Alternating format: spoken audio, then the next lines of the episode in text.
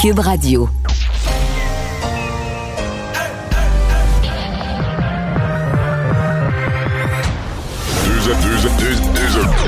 Deux animateurs cohérents, deux visions différentes.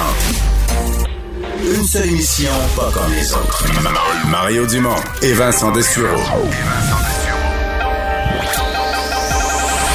Cube, Cube Radio. Bonjour tout le monde.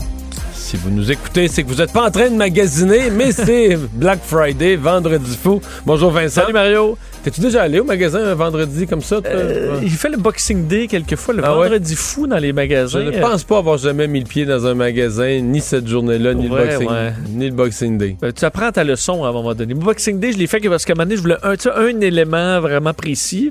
Puis tu vas pas là euh, zioter, là. Faire du magasin. non, non, c'est vraiment pas la journée pour ça. Mais euh, aujourd'hui, euh, on voyait dans les magasins, alors que c'est le vendredi fou, beaucoup moins de monde. là. Il y avait quand même des petites Ouais. files par endroit là, pour des Mais j'ai vu l'hélicoptère TVA est allé euh, survoler des centres commerciaux. Oui. Ça n'a pas l'air facile de stationner. là. Non. C'est plein. euh, Les stationnements sont quand même chargés, il faut comprendre. On arrive à la période des fêtes aussi, les, les magasins sont ouverts. Il y a du monde, mais c'est moins la cohue quand même qu'en temps normal. Mais est-ce qu'on attend beaucoup plus d'achats en, en ligne? Là? Ben oui, certains euh, analystes qui euh, prévoient que ce serait peut-être une des plus importantes journées de vente en ligne de l'histoire aujourd'hui et peut-être au Cyber Monday, le Cyber Lundi, lundi. Alors, parce que énormément de ventes se transportent sur Internet ces jours-ci. Alors, on verra les chiffres du vendredi fou dans les prochaines heures. C'est le même scénario aux États-Unis. Beaucoup moins de monde aujourd'hui. Et on va en reparler tout de suite. On rejoint Paul Larocque et l'équipe de 100% Nouvelles. 15h30, c'est le moment de joindre en direct Mario Dumont dans son studio de Cube Radio. Salut Mario. Bonjour. Salutations à, à tes auditeurs également. Mario, euh, les révélations du bureau d'enquête, tu as vu euh, euh, d'autres éléments qui ont été rendus publics euh, hier à, à hier soir à TVA. Donc, il y avait... Mario, on a... C'est quand même pas... Hier matin, le journal nous apprend, il y a euh, des dirigeants connus, su, vus, connus, reconnus de la mafia qui vont... euh, des clients privilégiés du Casino de Montréal vont y blanchir l'argent sale. Et non seulement ça, on déroule le tapis rouge pour les attirer. Et là, JA, on apprenait hier soir qu'il y avait une enquête déclenchée et que quelqu'un, quelque part, est intervenu l'année dernière pour arrêter cette enquête. Tu as vu les explications de la PDG actuelle de, l'Auto-Québec? Mario, faisons le point de la situation. Est-ce que ces explications t'ont satisfait hier soir de, la PDG de l'Auto-Québec? Non. Non. Euh, je dis tout de suite, euh, ici à Cube Radio, je lui reparle dans une vingtaine de minutes. C'est-à-dire que euh, elle répond à certains volets. Elle semble dire que certaines affaires euh, seraient arrêtées. Euh, dans le cas de cette enquête qui a eu lieu, c'est comme si elle savait qu'une enquête était en cours. Elle a semblé surprise là, quand même lorsque Denis Thériault, en posant sa question, lui disait que quelqu'un de l'interne l'avait arrêté. Euh, que l'ensemble de l'œuvre ne donne pas l'impression d'une situation qui soit bien sous contrôle jusqu'à maintenant. Euh, L'autre affaire, c'est que, bon, euh, l'Auto-Québec n'avait pas voulu parler.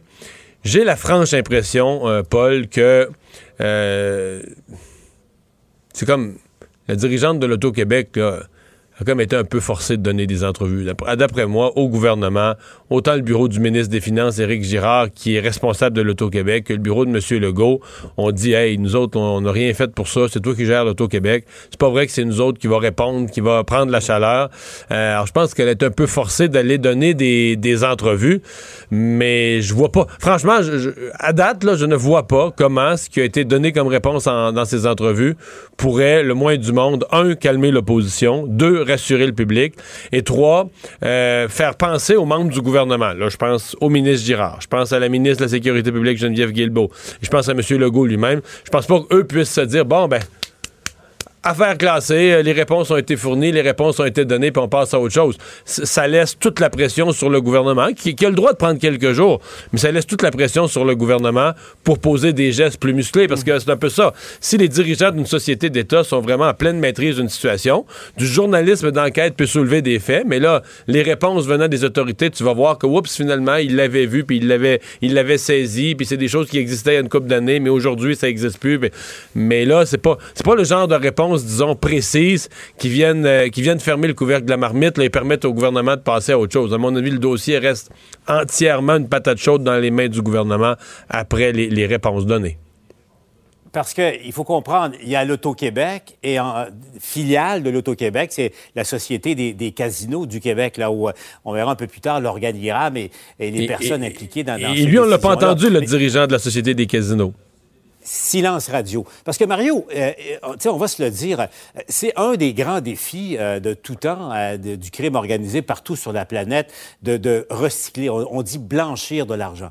C'est pas compliqué. Ils font des centaines de millions de dollars avec euh, de l'argent sale, comme on dit, l'argent de la drogue notamment, euh, mais autres activités, mais beaucoup de la drogue. Mais là, comment ils disposent de cet argent-là? Alors, de là, de là l'importance pour eux de recycler l'argent dans l'économie légale.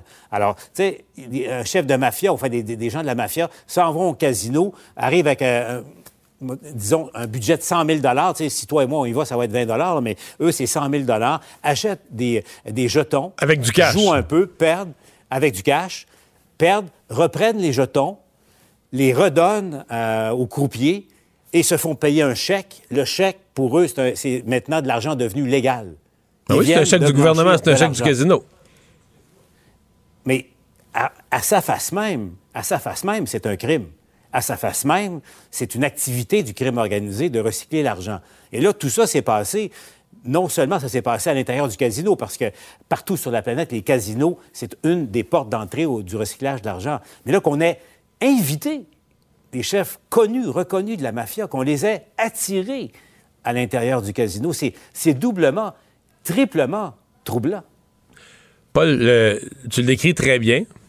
Et tu décris qu'un crime est commis lorsque de l'argent est blanchi. Le blanchiment d'argent au Canada est un crime. Donc la, question vient de, est de savoir après ça, est-ce que la société d'État est victime ou complice? De deux choses l'une, là. La société d'État joue dans le film. C'est elle. Donc, elle peut être victime. Je veux dire, tu peux être victime d'un crime. Mais plein de gens ont été victimes de fraudeurs, de gens, euh, donc, inconsciemment, participant à une transaction. Euh, donc, et, dans certains cas, par exemple, si un illustre inconnu vient au casino avec de l'argent sale, un visage que tu connais pas. Fais ce que tu viens de décrire. Bon, le casino peut toujours plaider, écoute, c'est un citoyen libre, il n'est pas en prison, euh, il rentre dans le casino.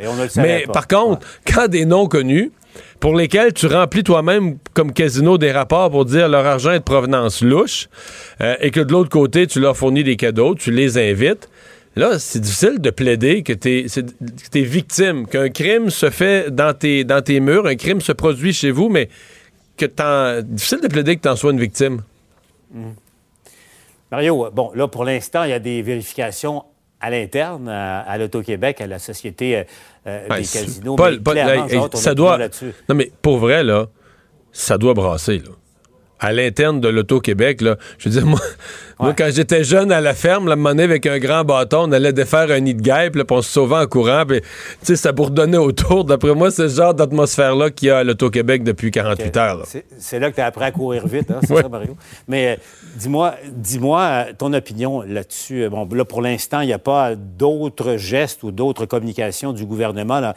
On surveille ça, mais euh, Mario, est-ce qu'on peut penser qu'on va laisser l'Auto-Québec enquêter sur l'Auto-Québec? Est-ce que c'est pas un cas où clairement, bon, il y a une commission d'enquête toujours possible, mais comment c'est qu'il n'y a pas déjà une enquête criminelle, une enquête de la police, une enquête criminelle qui soit déjà instituée compte tenu de la, gravité?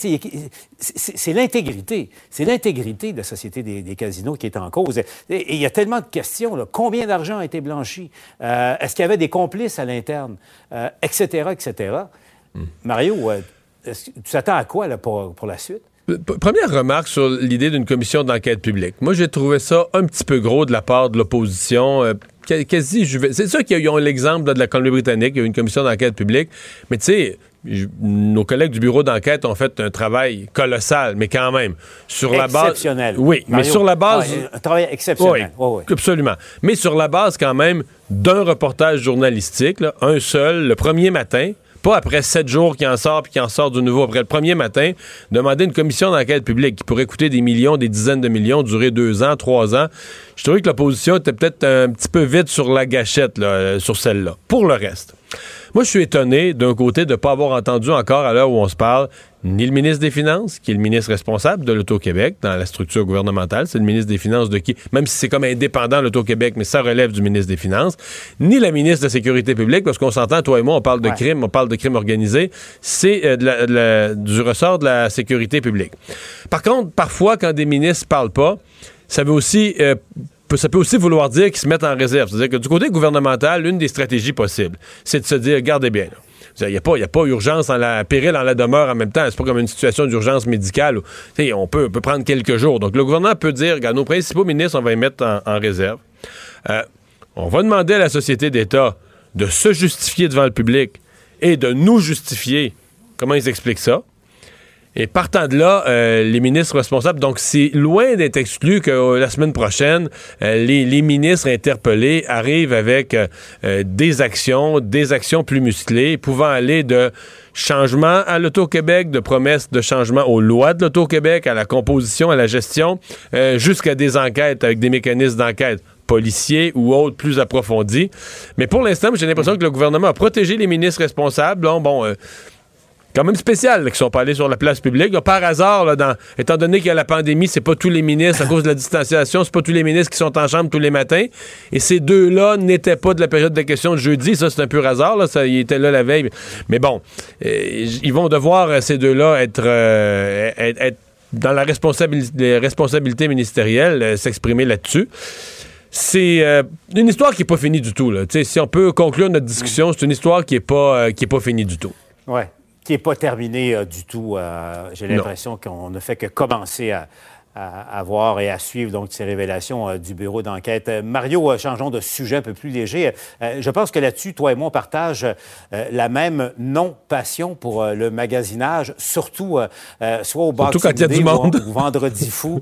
je pense qu'on s'entend là-dessus, Mario. Il n'y a, pas de discussion à y avoir. Mais c'est pas tout le monde, Mario. Et là, on se posait la question, comment ça irait ce Vendredi fou, Black Friday, comme les Américains, Vendredi fou en français? alors, retrouver le chevalier masqué, Andy Saint-André, qui est euh, rue, Sainte-Catherine, Andy, parce que euh, le, virus de la COVID n'est pas venu à bout totalement du virus du magasinage aujourd'hui. Non, pas du tout. Et nous sommes trois, je dois vous dire que moi non plus. En tout cas, Paul, c'est pas mon activité favorite, aller magasiner, mais il y a des gens qui, pandémie ou pas, eux, sont prêts à faire la file. Hein. On le voyait sur le terrain avec ma collègue Marianne Lapierre ce matin. Des gens qui ont même passé la nuit devant certaines boutiques des chasseurs d'aubaine qui sont arrivés euh, aux petites heures du matin pour profiter des rabais. Et je dois vous dire, on s'est ajusté. La majorité des magasins, ça fait déjà quelques jours que les rabais sont en vigueur, alors que d'autres, c'est le cas d'un magasin sur la rue Sainte-Catherine-Ouest, non loin d'ici, où on se trouve pour vous en direct cet après-midi. Paul, il fallait absolument se déplacer pour profiter des, des aubaines. Alors, vous vous doutez ce que ça a créé une file d'attente, des gens qui s'agglutinaient devant, la boutique en question. Le gérant faisait son possible en disant Distancez-vous, s'il vous plaît. On aimerait que tout le monde puisse profiter des rabais. On ne veut surtout pas que la police débarque ici. Bon, dans l'ensemble, ça se passe plutôt bien, Paul. Je me suis rendu au centre Eaton tantôt très sécuritaire. Les gens peuvent faire la file de façon virtuelle, donc à prendre leur téléphone intelligent, scanner, là, si vous me permettez l'expression, une sorte de, code, un code QR que l'on appelle, ce qui fait en sorte qu'ils font la file de façon virtuelle. Il y a du gel désinfectant. Voilà pour le centre études. Au Carrefour Laval aussi, la distanciation physique semblait respectée. Toujours est-il, j'ai rencontré des consommateurs. Pourquoi c'était important pour eux de sortir aujourd'hui, malgré la situation pandémique, et ont-ils déniché d'excellentes aubaines? On écoute. Le fait de voir autant de gens en file alors qu'on est en pleine pandémie, vous, ça, vous dérange pas? Non, il y, a les distanciations sociales et tout, donc c'est bon. Ça fait combien de temps que vous attendez, vous? Environ deux heures. Vous êtes à la fin de la file, là? Oui. Il en reste quand même pour un bon moment? Oui, mais j'espère que ça va passer vite. Vous allez chercher quoi exactement? Euh, je vais chercher les meilleurs prix en ville, qui est des souliers en fait. Vous n'êtes pas zéro craintif? Là? Aucunement craintif. Ce que vous voulez, c'est la paire de souliers. Exactement. Vous avez acheté quoi exactement? Vous avez les mêmes plans? Ah, on a acheté euh, des petits cadeaux pour la famille, puis euh, du café pour nous deux. Les rabais valent la peine? On va voir. Voilà. Vous pas regardé avant? Euh, pas vraiment. Bon, on se doute un petit peu. On va voir. Distanciation, euh, etc., ça semble quand même respecté. À moitié, mais tu vois, il y a du monde qui le respecte. Tu vois qu'il y en a qui s'en foutent. Bon, Mario, est-ce que ça t'a convaincu? Il n'est pas trop tard après ton démission, peut-être, si tu veux y aller? Non, ça va aller. Euh, ça fait partie, disons, des questionnements liés au temps des fêtes, parce qu'effectivement, on se dit, bon, est-ce que c'est des centres commerciaux quand même pleins, malgré qu'on nous dit, euh, du côté des gens, des associations de commerce de détail, on dit, on a tout fait pour pas créer une, euh, une agglomération de gens aujourd'hui. On a tout fait pour étendre toute la semaine des aubaines, donc c'était la semaine du vendredi fou, etc. Donc, on a tout fait pour étaler le magasinage sur un maximum de, de jours. Mais je pense qu'il va y avoir quand même bien du monde aujourd'hui.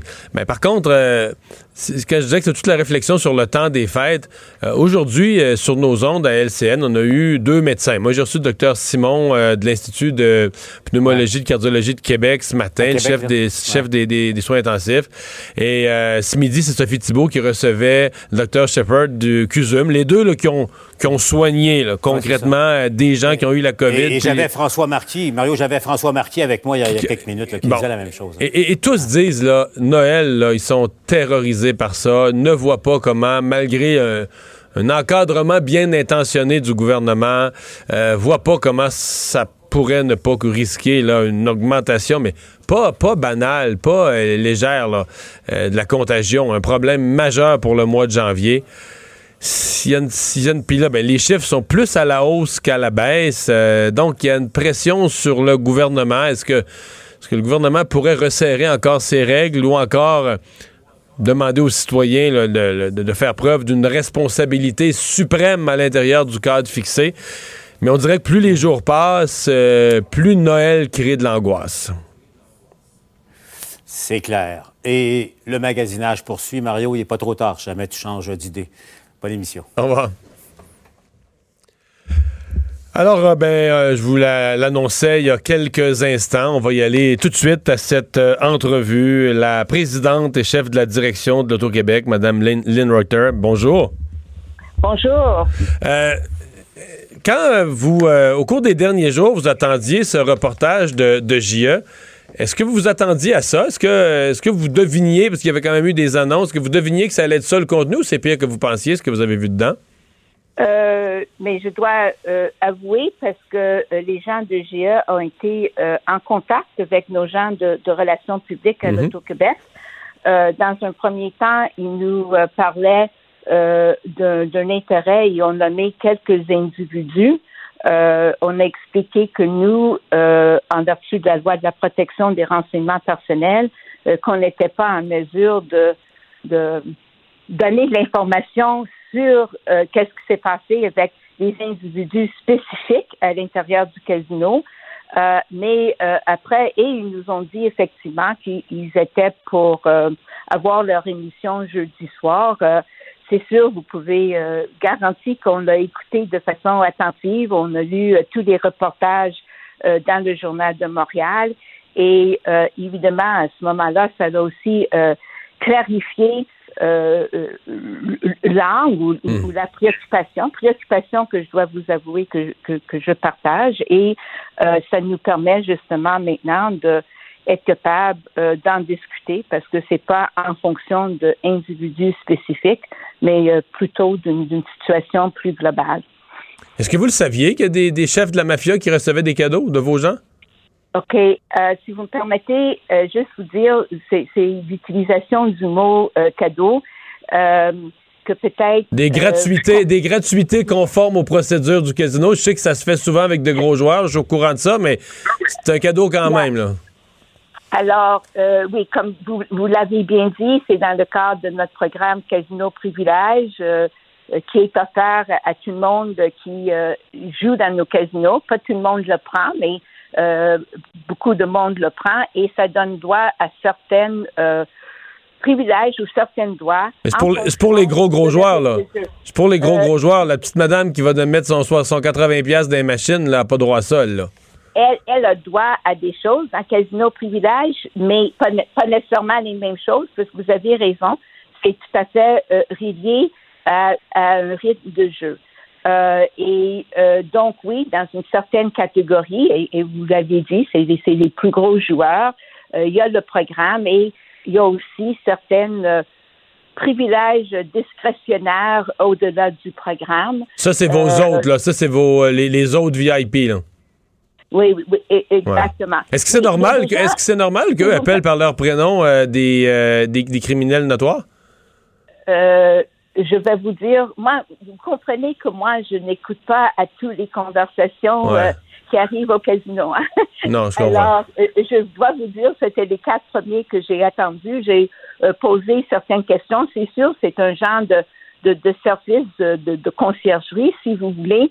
Pas uniquement parce qu'il y a plus que les hauts, hauts joueurs qui, qui ont droit à ce service-là. Euh, c'est sûr, euh, c'est un service personnalisé, mais vous aviez tout à Mm. fait raison. Euh, c'est des éléments qu'on doit euh, maintenir un, un- un certain ton euh, aussi. Euh, et euh, oui, c'est c'est une question à laquelle on regarde, mais on me on me dit qu'au niveau de ces euh, euh, récompenses, si vous voulez, ou, ou- c'est des privilèges, hein, parce que c'est des gens qui ont les points dans l'intérieur de leur carte qui donnent droit à ces genres de choses. Euh, Donc, indirectement, ils vont payer pour, mais euh, euh, c'est sûr qu'on on me dit que maintenant, il y a une beaucoup plus grande surveillance qui se fait et certains de, ces types d'individus-là n'ont plus accès à cet élément-là du programme. OK. Est-ce que, euh, parce que, bon, vous, vous êtes présidente de l'Auto-Québec, mais les casinos, je comprends que vous, vous avez plusieurs branches. Là. Les casinos, c'est une, comment dire, c'est une division dans l'entreprise. C'est, presque une en- c'est presque une entreprise dans l'entreprise. Le président de la Société des casinos, M. Taylor, est-ce que vous l'avez convoqué? Est-ce que vous avez eu une réunion avec lui depuis la, la- la diffusion des informations? Euh, beaucoup plus qu'une réunion. Vous l'avez convoqué? Mais pas étape nécessaire convoqué. On se, euh, mais évidemment, aujourd'hui, on ne se voit plus en personne, mais euh, oui, euh, euh, via Teams, euh, il fait partie de la haute direction de l'Auto-Québec et on est en constante communication. Il est responsable des opérations euh, de, de l'auto, de, des casinos, euh, qui est euh, justement une unité d'affaires, mais Lui, est-ce qu'il en savait plus? Lui, lui, il devait en savoir plus que vous? Euh, je ne peux pas parler pour lui, mais c'est sûr que lui aussi. Non, mais nous, on peut pas. Lui, il n'a pas l'air à parler fort fort. euh, Il n'a pas l'air à donner d'entrevue. C'est vous qui ont délégué. je suis déléguée, je pense. Euh, mais vous, vous comprenez que euh, il, il suit la situation, il prend les mesures, il a appris des choses aussi et c'est un individu dans lequel, évidemment, j'ai confiance, mais euh, il, suit ça Mm. euh, aussi de près. Et oui, nous avions eu beaucoup de conversations dans les dernières journées. Ouais. Est-ce que les bon les corps policiers ont des divisions responsables du crime organisé? Euh, le casino a un service de sécurité quand même de, de haut niveau, on l'imagine bien. Est-ce que ces gens-là sont en constant contact? Est-ce que les gens de la sécurité du casino et les gens des corps policiers, compte tenu de ce risque là, qui existe dans tous les casinos du monde, de lien entre le, le- le- le crime organisé et la recherche de lieux pour blanchir l'argent, est-ce que vos gens de sécurité sont en relation étroite avec les corps policiers? Euh, pour moi, je crois, les informations que j'ai, que la réponse est oui. Il y a des très bonnes relations. Euh, il y a des gens, justement, euh, au niveau de, particulièrement, mais on parle de, de la ville de Montréal, euh, qui sont des contacts et, et des gens qui sont contactés. Il y a eu des cas, euh, je peux vous le dire, euh, il a été mentionné des cas euh, Théodore, mais c'est quelque chose que nous, on a vu sur le plancher, communiquer avec euh, la, la police et euh, qui nous ont demandé effectivement de maintenir la surveillance et maintenir le contact pour permettre de bien voir qu'est-ce qui se déroulait. Euh, je crois que les informations euh, qui ont sorti euh, euh, dans GE au niveau de, des dossiers, c'était, je crois, euh, euh, je présume, parce que que les informations qui ont sorti sur certains individus, les individus qui ont été nommés, viennent de leur dossier judiciaire dans le cadre de poursuites. Et, euh, Ben, d'enquête, d'enquête policière sur le, le crime organisé de haut niveau? Et puis là, ils, ont- ils sont tombés Oui. sur le casino là-dedans? Euh, non, mais ces informations-là ont été fournies par le casino.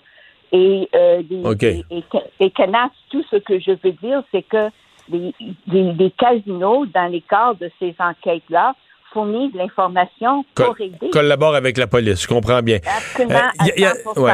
Il y a cette autre enquête qui, elle, est encore plus récente, parce que là, on parle plus de fait là, de 2014-15, on parle de 2019, une enquête. Uh-huh. Là, on serait plus proche de la mafia asiatique, euh, des prêteurs sur gage. euh, quand ils faisaient des gros prêts que les gens n'étaient pas capables de rembourser, il semble qu'on les menaçait, on les forçait euh, à faire, par exemple, des, des, à commettre des crimes ou à faire des transports de drogue, etc. Euh, tout ça partait du casino. Et là, ce que, ce que JE, ce que les journalistes révèlent, c'est que cette enquête-là aurait eu comme une, une fin abrupte, une fin inexpliquée. C'est une enquête qui, quand même, semblait euh, bien se dérouler. Et quelqu'un de chez vous, quelqu'un du casino aurait dit, on met fin à cette enquête-là. Est-ce que vous avez eu peur de déranger ou de perdre des gros joueurs? Mario Dumont, un vent d'air frais. Pas étonnant que la politique soit sa deuxième nature. Vous écoutez Mario Dumont et Vincent Dessureau. Culture et société. Bonjour Anaïs. Bonjour messieurs. Alors, Xavier Dolan, euh, qui va jouer un rôle euh, totalement imprévu, euh, presque étonnant, non?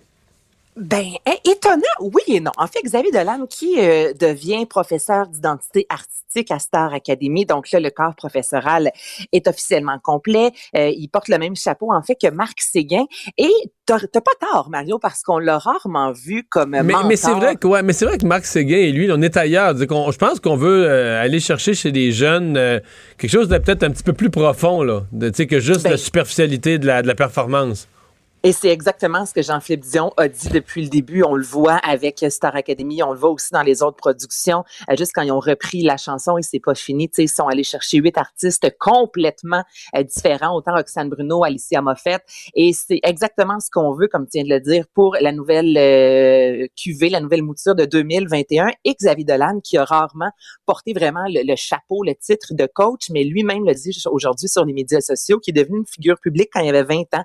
Puis à l'époque, j'aurais peut-être un peu, j'aurais aimé ça savoir, tu sais, dans quoi je m'embarquais exactement. Puis c'est ça qu'il veut travailler avec euh, la gang de Star Academy, comment se construire une identité? Il veut apprendre à naviguer justement avec les notions de réputation parce que vous le savez, messieurs, je veux dire, quand on est euh, devant le public, devant une caméra, derrière un micro, on peut pas dire toujours euh, ce qu'on veut, faire ce qu'on veut. Faut faire attention à nos faits et gestes. Donc c'est vraiment là-dessus qu'il va, euh, qu'il va se concentrer. Donc c'est une bonne nouvelle, Star Academy. Je vous rappelle, là, si vous suivez un peu euh, Starac sur les médias sociaux, le camp de sélection est commencé. Ça, c'est les 60 euh, meilleurs candidats. Ce sera diffusé les 17 et 24 janvier prochains.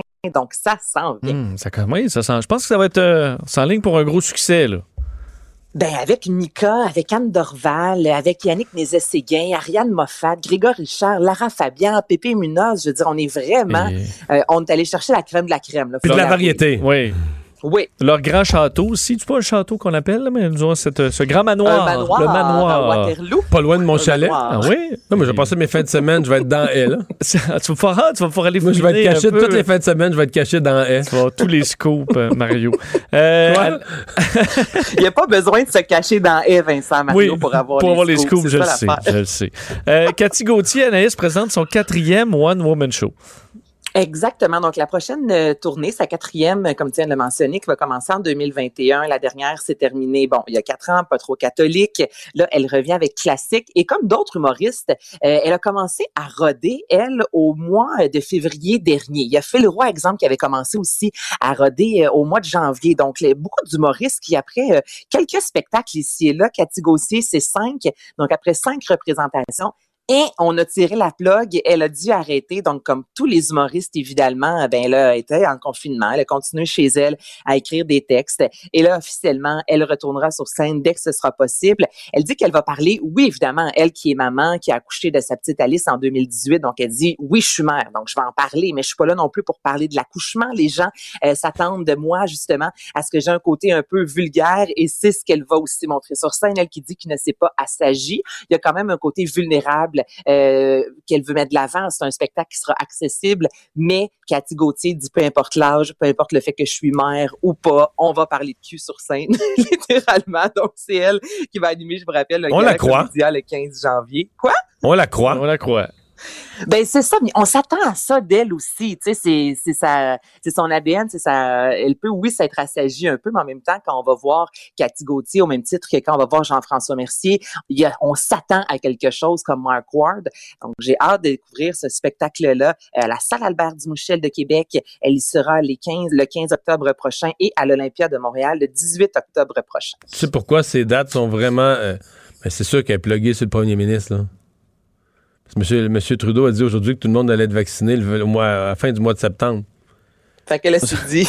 Elle, la place, elle, la place ses shows au mois d'octobre. Hey, elle a-tu l'affaire, Cathy? Elle est à jour. Elle, elle l'a, Cathy. Elle est forte. Elle est forte. Elle est forte. Bon, euh, Bon Jovi qui va nous présenter un concert ce soir. Oui, donc là, si vous êtes euh, à la recherche de quoi faire en ce vendredi à 18h ce soir, il y aura le spectacle euh, One a Night Like This. Euh, ce sera sur la page Facebook de Bon Jovi. Lui, qu'au mois d'octobre, 18 Oui, à 18 Tu penses, tu penses qu'ils le font aux Açores ou bien c'est parce que la clientèle vieillit? Moi, je pense que c'est parce que la clientèle vieillit, Mario. Honnêtement, là. Ah ouais, écoutez, Bon Jovi va aller se coucher, là. Ouais, parce que dans l'Ouest. 21 euh, dans Dans l'Ouest, c'est c'est encore 3 plus heures après-midi, l'après-midi. c'est ça. Non, c'est la bonne heure pour l'Islande et les Açores. OK. On est juste Ouais. à la mauvaise place, les boys. C'est ça qui se passe. Bon. Mais au mois d'octobre, il nous a présenté Bonne Jovi 2020. A ce Limitless que vous entendez, Unbroken, Do What You Can. Et ce, ce que vous allez découvrir, en fait, ce soir, si vous êtes fan de Bonne Jovi, c'est un concert, mais documentaire. Donc, il va raconter aussi euh, tous les membres du groupe, la première fois qu'ils ont tous ensemble joué les nouvelles chansons euh, de l'album. Ils vont évidemment revenir sur la COVID, eux qui ont dû annuler de nombreux spectacles, notamment une fête de passage au Centre Bell. Ça a été annulé. On a dû retarder la sortie de l'album. Donc, on est dans un concert, mais avec la formule aussi euh, documentaire. Donc, 18 heures, Mario. 18 heures. Bon. Et une série de Netflix euh, qui bat des records d'audience. Ben, on en a parlé, toi et moi, Vincent, hier, de Queen's Gambit, soit euh, le jeu de la dame. Mario, est-ce que tu as vu cette série-là? D'après toi. Non. Ouais. je- ben, je sais pas, t'aurais pu l'écouter. Vincent, toi, tu l'as vu, là, si je me Oui, souviens. oui, très bonne série euh, dans les années 60. Donc, cette orpheline qui devient championne d'échecs. Exactement. Eh boy, Donc, j'ai aucune une, idée. OK, mais c'est vraiment bon, Mario. C'est une et cette série-là en fait bat de nombreux records. Ça fait 28 jours que la série a été mise en ligne sur Netflix. Il y a déjà plus de 62 millions de visionnements. La série s'est retrouvée dans le top 10 dans 92 pays et numéro un, numéro un plutôt dans Je veux 63 pas être indiscret, pays. mais pourquoi c'est bon? Parce que ce que Vincent vient de nous décrire, là, je dors quasiment juste à écouter sa phrase. là. Ben, c'est pour ça, Mario, que c'est bon. Donc, c'est l'adaptation d'un livre de Walter Travis sorti en 1983 et tu suis l'histoire d'une prodige des échecs. Ah, OK. Et Ouais. sur papier, là, ça a l'air justement. Oui, le livre est bon, mais je te dis le synopsis, là. Ah, c'est une fille dans les années 60, une orpheline qui devient bien, bien bonne aux échecs. Tu fais OK, ouais, à suivre, pas certain, mais t'embarques et c'est une courte série, donc il y a six épisodes. C'est plus de une heure par épisode, fait que c'est littéralement un film. La direction photo est excellente. L'actrice Anya Taylor-Joy est vraiment, vraiment bonne. Et ce qui est Surtout aux particulier aussi échecs. de... ben, oui, mais t'as envie Oui. qu'elle gagne. T'as envie de jouer aux échecs et tellement, messieurs, que les applications de jeux d'échecs euh, ont augmenté, ont été pris d'assaut sur les médias sociaux. Là, c'est passé, mettons, en Angleterre. Vas-y. Non, mais j'allais dire, la série a l'air plate un peu, mais tu- là, tu vois, tu me réconcilies avec la série en me rappelant qu'il y a plus plate. Jouer aux échecs. Non, non, mais Mario, je te Ah, c'est ça, c'est toi qui est le bon et le meilleur aux échecs Hey, ici. c'est drôle, là. tout le monde pense ça, tout le monde pense que moi, parce que j'aime les mathématiques, ça, mais ça, les échecs, là, c'est impossible pour moi de jouer à ça. Mais le monde dit, ouais, mais c'est fort, faut que tu réfléchisses trois coups d'avance. C'est parce que j'ai pas le goût. Je peux pas dire que je serais capable ou pas capable de réfléchir trois coups d'avance ou quatre, mais c'est comme, je- j'essaie de dire à mon cerveau, essaye donc de, c'est donc de penser à ça, ce qui arriverait dans trois coups, là, puis ça l'intéresse pas. il, se met, Ouais, il se met à off. Il se met à off. J'aime mieux faire, je veux dire, j'aime mieux le soir faire du calcul différentiel et intégral que de jouer aux échecs. Je sais Ouais. pas. Ça m'intéresse pas. mais la plus longue pourquoi. côte, tu montes ça à vélo, puis tu dis pourquoi, ben tu redescends, puis tu. Juste pour le. Ça m'intéresse pas. Mais c'est peut-être que je suis mal fait. Je sais pas. J'ai j'ai plein d'amis qui ont aimé les échecs euh, puis qui aiment d'autres affaires en commun avec moi, mais moi j'ai j'ai une dans tes, aversion. dans tes stats, je voyais ce matin, Anaïs, que je pense que les jeux d'échecs euh, physiques, ont- les ventes ont explosé. Là. Euh, Ben oui, en Angleterre, on est passé physique et sur les applications à la, de la 198e, euh, 198e position sur les iPhones à la 32e, puis aux États-Unis de la 318e à la 62e. Donc, les gens ont vraiment eu envie de jouer aux échecs. Et tu sais, Mario, on s'en fout que t'aimes ça ou non, parce que je te jure qu'en écoutant cette série-là, t'embarques, t'as envie qu'elle Ouais, gagne, ouais. elle explique les échecs. Tu t'as pas besoin d'aimer ça nécessairement. Moi, je ne pas sur le hockey, puis des films de hockey, je peux quand même apprécier. Ouais, parce Je que moi, ça m'a pas donné le goût zéro de jouer aux échecs. là. Puis j'ai adoré la série. mais les échecs en général? Je jouais plus, plus jeune. Mais euh, j'ai pas, ça m'a pas donné le goût de faire une partie du zéro. Là. Mais l'histoire, euh, c'est bien raconté. Ça nous amène dans une époque qu'on voit moins souvent.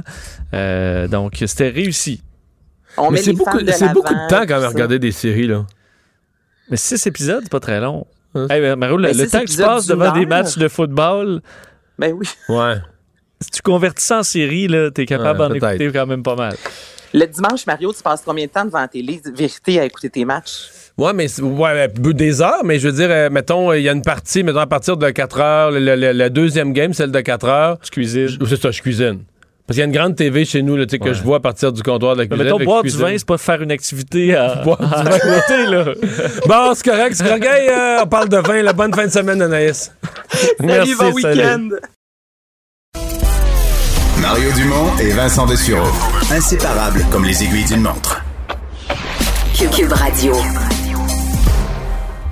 Jean-François Barry est là pour nous parler de sport euh, en studio aujourd'hui parce qu'il a fait son balado, son émission du week-end. Salut! Salut, comment ça va? Oui, on va s'en parler d'ailleurs dans quelques instants, mais d'abord, tu nous parles de l'impact. Il faut se préparer à. C'est c'est comme une phase de transition à l'impact, là. hein? L'impact, là. euh, Faut pas trop s'attacher. En tout cas, faut pas trop euh, fonder d'espoir pour le match contre le Honduras. Oh non, c'est vrai, il reste un match Il, en ma- il CONCACAF. reste un match en CONCACAF. Il y a déjà Camacho qui a dit euh, que lui, là, il serait resté à la maison, là, que ça ne tente pas bien, bien. Puis là, avec ce qui vient d'être annoncé aujourd'hui, je sais pas quel genre d'équipe on va avoir. Parce que là, on vient d'annoncer. euh, Tu bon au soccer, toi? il y a des chances qu'il m'appelle. Il serait rendu là, tu penses? Non. Ben, il y a notre patron ici à tous, là, Jean-Nicolas, qui est un grand joueur. C'est vrai? Le souffle, Ah, ben, Jean-Nicolas, comment ça y Mais est? là, euh, il faudrait peut-être qu'il perde 3-4 livres. Non, même plus. Ils ont perdu, ils sont déjà perdus. Il a perdu. euh, non, il... Parce que moi, Jean-Nicolas, je pense qu'il est- il est. je, je l'ai vu quelques fois chez toi. Puis euh, il aimait bien le vin rouge, si je me trompe Non, pas. non, non, non, c'est plus vrai, ça, là. Non, il- L'ancien, non, il est rendu, il est revenu athlétique, puis euh, non, c'est tout un joueur, là. Non, un n'empêche pas l'autre. Il a joué de, du haut niveau. de là à jouer au soccer. euh, Donc, pourquoi, pourquoi, pourquoi on parle de recruter tout un chacun à l'Impact, là? Parce que là, ils ont décidé de pas renouveler différents contrats. Boyan, qui est euh, notre petit attaquant qu'on avait été chercher, tout le monde capotait. Boyan Kirkic, Boyan Kirkic, était supposé être bien bon. Finalement, il n'a pas été si hot.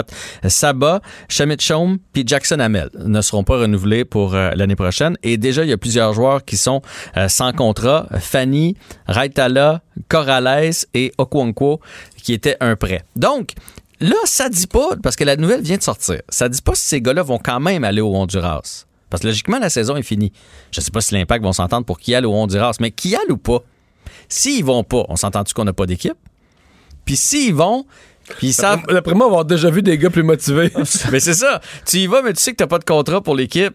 Hey, hein? Ça, ça Ouais, tu vas pas te virer une cheville Mais pour là, ça, ils vont y payer, Ben, ils vont y ouais. payer comme- comment, là? Ils vont y payer pour un match? Je veux dire, comme. euh, J'ai aucune idée. J'ai aucune idée. Comme je te dis, ça vient, ça vient de sortir. Je suis allé voir sur tous les sites euh, possibles. J'ai pas trouvé si ces joueurs-là vont quand même aller au Honduras, mais s'ils vont, tu sais, c'est- comme les galas de boxe organisés sur le fly en Beauce, Ben, On donne de bon 200 sens. piastres, puis on donne monde dans le. Ah, il va jouer.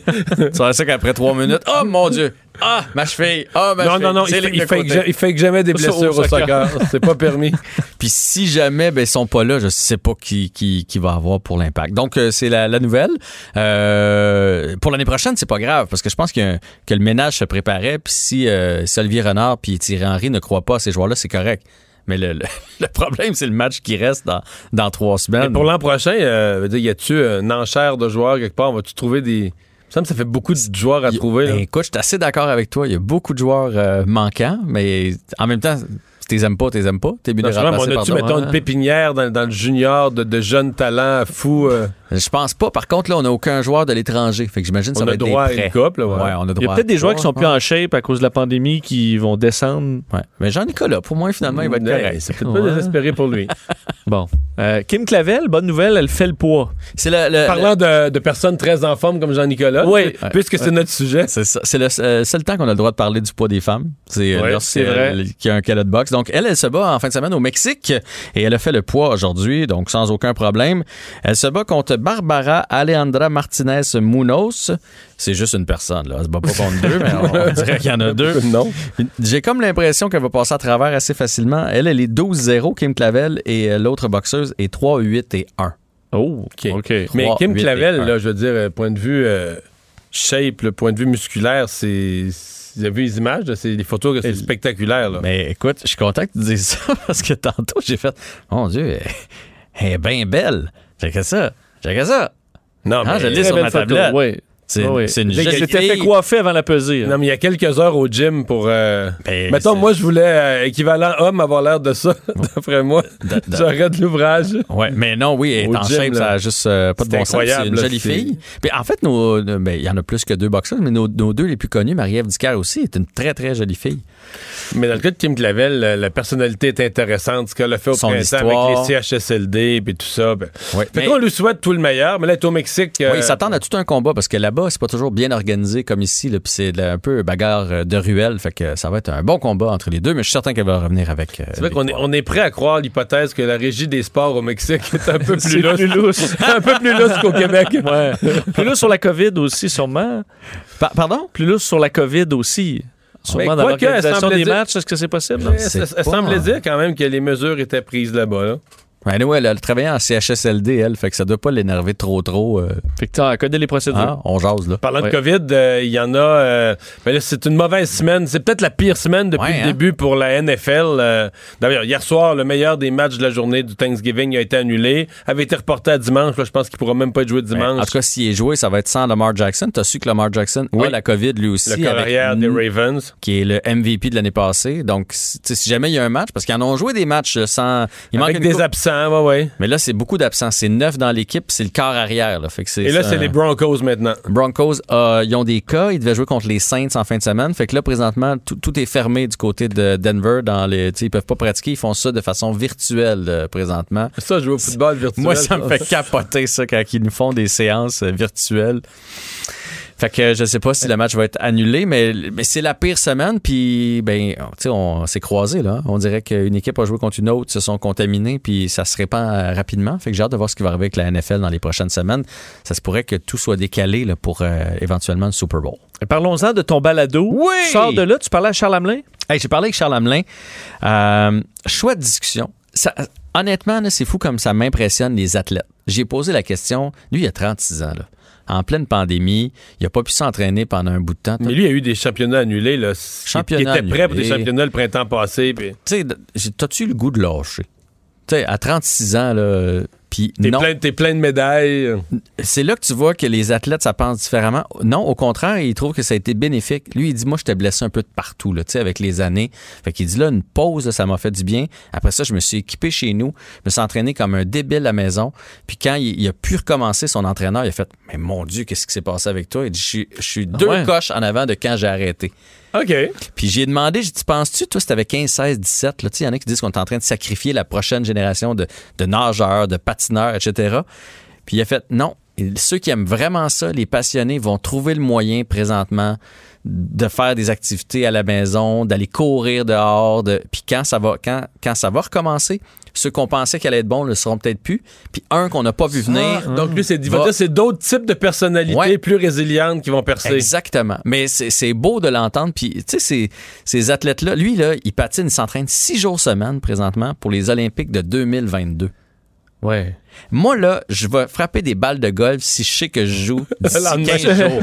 si je- si j'ai Ouais. pas de game de prévu, vous me verrez pas sur- en train de frapper des balles de golf. Puis en Lui, disant, t'es jamais à l'abri d'une blessure non plus qui te ferait, qui t'enlèverait ça. Là. Faut, tu peux pas être juste, ça peut pas être juste pour les Olympiques en même temps. Faut que t'aimes ça. Ah, ben, c'est ça. Fait que, écoute, c'est impressionnant de, de l'entendre. Après ça, j'ai parlé avec euh, Arcadio Marcusi euh, de l'Impact de Montréal, qui est argentin, qui est dans, en, en deuil. Là, vraiment, j'ai pu voir à quel point c'était important pour eux le décès de Diego Maradona.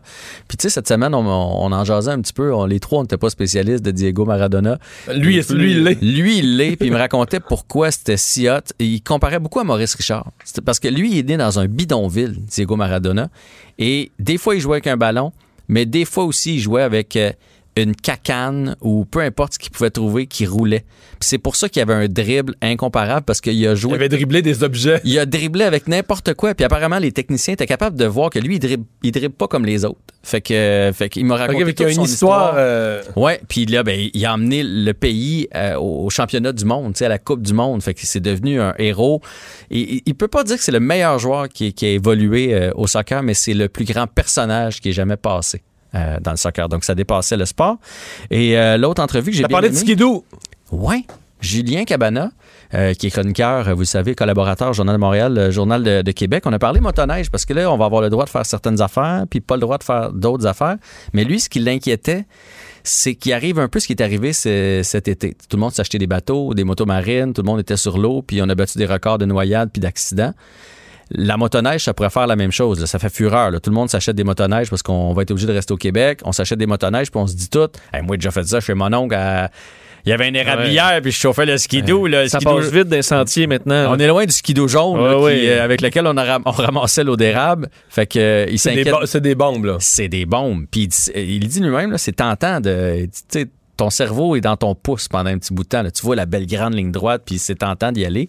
Fait qu'il a peur qu'il arrive euh, des accidents euh, parce qu'il n'y a pas de cours. hein. Il n'y a pas de cours de motoneige. Là. Demain matin, tu t'achètes une motoneige, puis. euh, T'embarques, tu y vas. T'embarques, puis tu pars. Là. Fait, que, euh, fait que c'est ça, c'est trois, belles, euh, trois belles entrevues. Je confirme que si les gens que j'ai vus en bateau cet été font de la motoneige, ça va être dangereux. Ça va être dangereux. Tu Soyez sais que prudents. Vincent- Tu sais que Vincent était traumatisé. Là. Lui est habitué en aviation, là, où tu sais. euh, C'est un peu plus carré. Une micro, une micro-erreur, la moindre affaire, ça Ouais. fait du monde. Fait qu'en bateau, quand il y avait des médés à tous les jours, des gens, des gens- Sur l'eau, les gens Ouais. respectent rien. Quelqu'un qui me dit pour se faire arrêter en boisson avec un bateau, faut que tu lances les canettes vides aux policiers.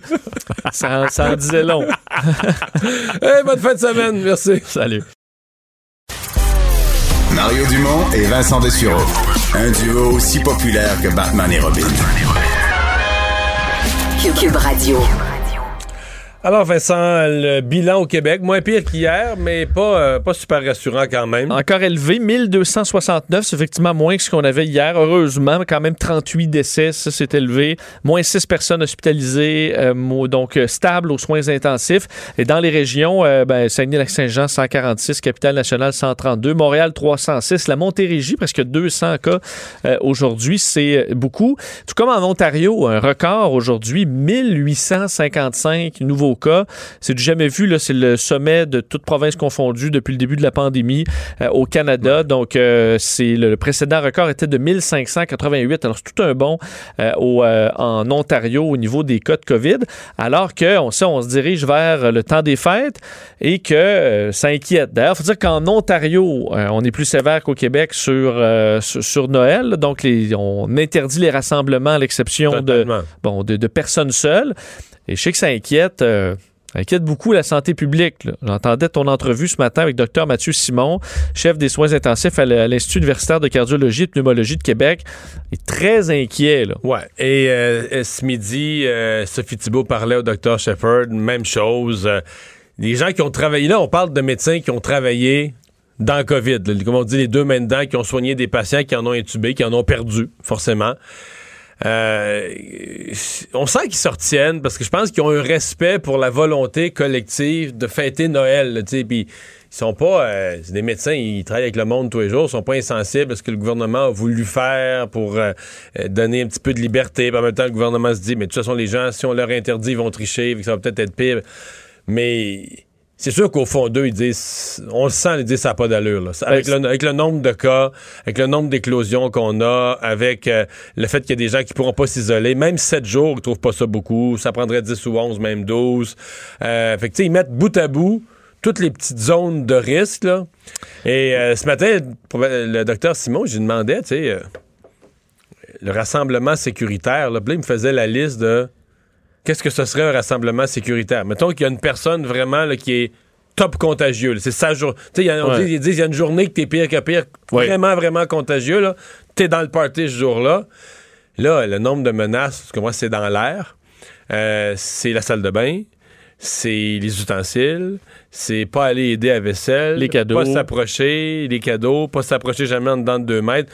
Tu sais, il te faisait la liste, tu disais, ouais, c'est sûr que ça prend un party discipliné, là.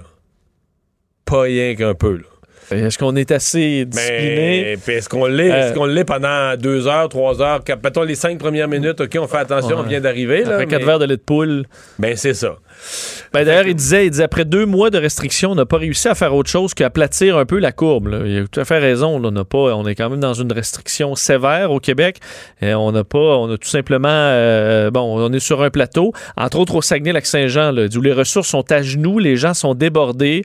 Alors, ils ont réussi pas- lui, lui, il reçoit les patients qui il reçoit le débordement du Saguenay-Lac-Saint-Jean. Présentement, il reçoit des patients du Saguenay-Lac-Saint-Jean. Donc, on peut s'imaginer si ça monte encore. Dit, malheureusement, l'ennemi attend juste qu'on se relâche pour frapper un dernier coup et ce sera un grand coup cette fois-ci. J'anticipe que la troisième vague pourrait être pire que les deux premières que nous avons traversées, faisant référence à peut-être 3000, 4000 nouvelles infections par jour euh, si on ne fait pas attention pendant le temps des fêtes. Euh, et euh, le constat est à peu près le même, celui-là avec une fête de plus là, aux États-Unis, la Thanksgiving, qui avait lieu hier. Je voyais sur les sites où on peut suivre les, les vols aux États-Unis à quel point ils étaient nombreux aujourd'hui, de gens qui recommencent à retourner à la maison. Ça va se faire dans les prochains jours, des millions d'Américains. Puis ça, c'est sans compter le train, la voiture.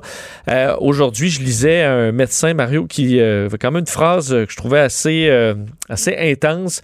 Euh, médecin de, Houston qui disait que les États-Unis, selon lui, allaient connaître les jours les plus sombres de leur histoire, de l'histoire moderne médicale aux États-Unis, Euh, évaluant qu'on pourrait atteindre 4000, 5000 morts par jour si, avec la Thanksgiving et Noël, jour de l'an, cette succession-là qui arrive, si les gens font pas plus attention, on pourrait se retrouver avec des records vraiment de décès qui feraient peur aux États-Unis. Ici au Québec, euh, chaque, ben, les vendredis matins, je sais pas si c'est chaque vendredi matin, mais l'INES, l'organisme indépendant d'évaluation du système de santé, euh, sort des statistiques, fait un portrait.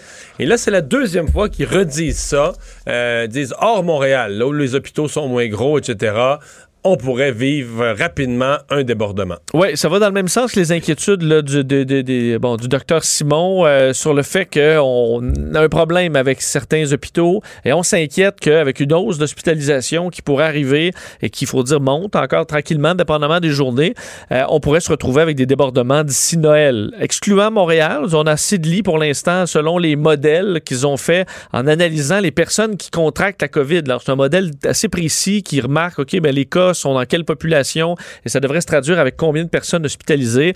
Alors, pour la région de Montréal, dans les, d'ici les prochains mois, euh, c'est correct. Évidemment, c'est encore tendu, mais à l'extérieur de Montréal, on pourrait se retrouver vraiment avec de, nombreux problèmes à un mois euh, du temps des fêtes et, euh, bon, du début des, des- des journées de festivités. On s'inquiète, entre autres parce qu'on a vu une baisse là, de cas par semaine, mais dans ces cas-là, c'est davantage de personnes plus âgées. Alors, au niveau des gens à risque d'être hospitalisés, on est en hausse, même si le nombre de cas total est en baisse. Alors, c'est l'inquiétude de l'INES qui sera surveillée dans les prochains jours. Et euh, ouais, au Saguenay-Lac-Saint-Jean, euh, là où ça va euh, plus mal que n'importe où ailleurs au Canada, pas juste au Québec, au Canada, le docteur Arruda a décidé d'aller faire un tour aujourd'hui. Je pense que c'était à l'invitation un peu des élus de la région. Est-ce qu'il y avait vraiment des, des- mesures concrètes à annoncer? Un peu. En fait, Dr Arruda était là donc avec la ministre responsable du Saguenay-Lac-Saint-Jean, André Laforêt. On annonçait en gros l'arrivée d'un test nouveau genre. Euh, des tests qui seront disponibles à la mi-décembre, qui sont des tests de dépistage rapide par gargarisme. Alors, on se gargarise avec un liquide euh, et euh, ça permettra donc à la région d'être carrément pionnière dans ce domaine-là. au À la mi-décembre? À la mi-décembre. Dans trois semaines. Oui.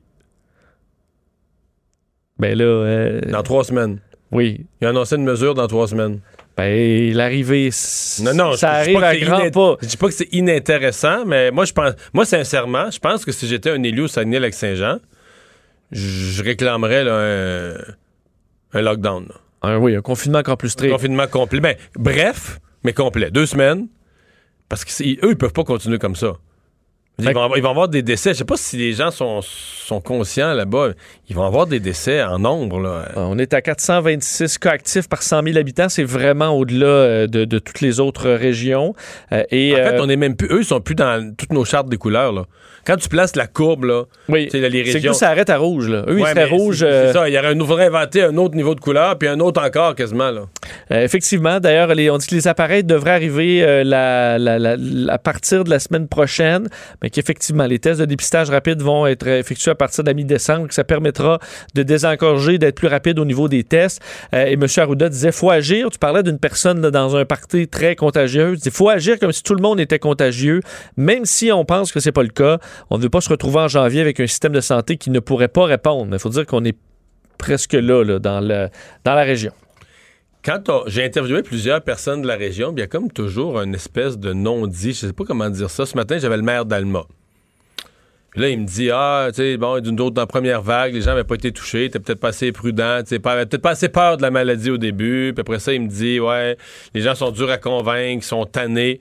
Puis il me tient plusieurs propos comme ça qui vont dans le sens d'un non-respect des règles, en, en disant pourquoi c'est. Qu'est-ce qui justifie ça? Là, quand, on leur pose la question, mais est-ce qu'au stade de les gens sont moins respectueux des règles qu'ailleurs? Ah, non, non, pas pantoute.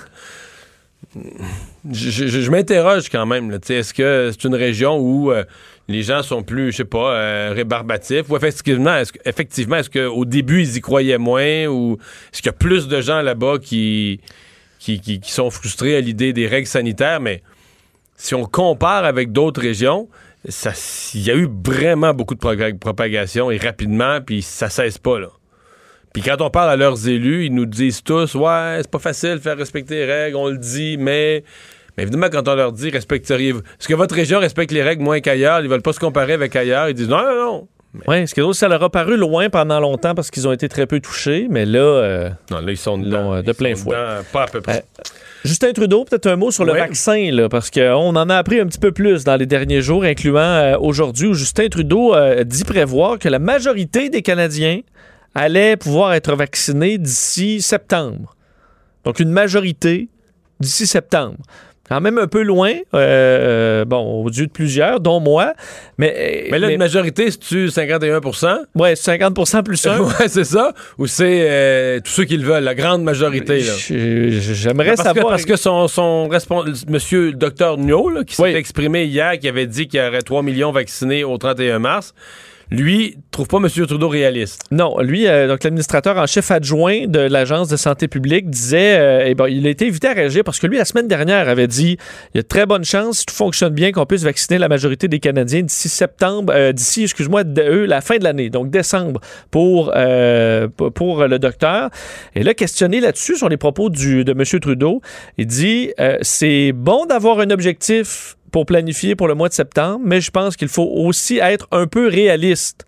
Moi, j'ai dit la fin du mois de décembre. Sous-entendu, c'est que le premier ministre n'est pas, lui, un peu réaliste. Un peu réaliste. Mais en même temps, entre septembre et décembre, c'est pas non plus deux mondes. Euh, non. Faudrait peut-être aligner nos flûtes. Peut-être qu'ils ne savent pas non plus si précisément. Peut-être que l'un et l'autre disent des approximatifs parce qu'ils ne savent pas. Ce que je trouve déprimant, c'est que j'aurais souhaité qu'admettons, au deuxième trimestre, pendant l'été, on arrive, Ben, moi aussi, que je là, il y a pensais des que vaccins ouais, arrivent. ouais, là. ouais. Moi aussi, je pensais que mai-juin, là, la masse des gens pressés allait être vaccinés. Là. Et que peut-être le vaccin Johnson Johnson. Parce que là, on n'est n'est pas, loin, on, on n'est pas loin de parler, de, de mettre un X sur 2021 aussi. Là.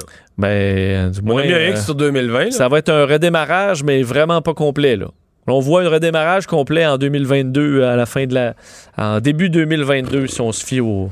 Mais à un moment donné, Mario, on aura peut-être assez quand même de personnes vaccinées pour. Je comprends, Anglais. pouvoir- Non, non, non, ça va, non, je comprends, ce sera peut-être pas en confinement, mais, mais si tous les Américains sont vaccinés fin mai, Ouais, ouais. Nous, on est rendu en septembre, en décembre. Puis qu'aux États-Unis, euh, qu'à l'été prochain, là, les États-Unis, ça voyage, ça fait ce que ça veut. Parce que là, il va arriver des affaires, c'est qu'ils vont nous barrer. Là.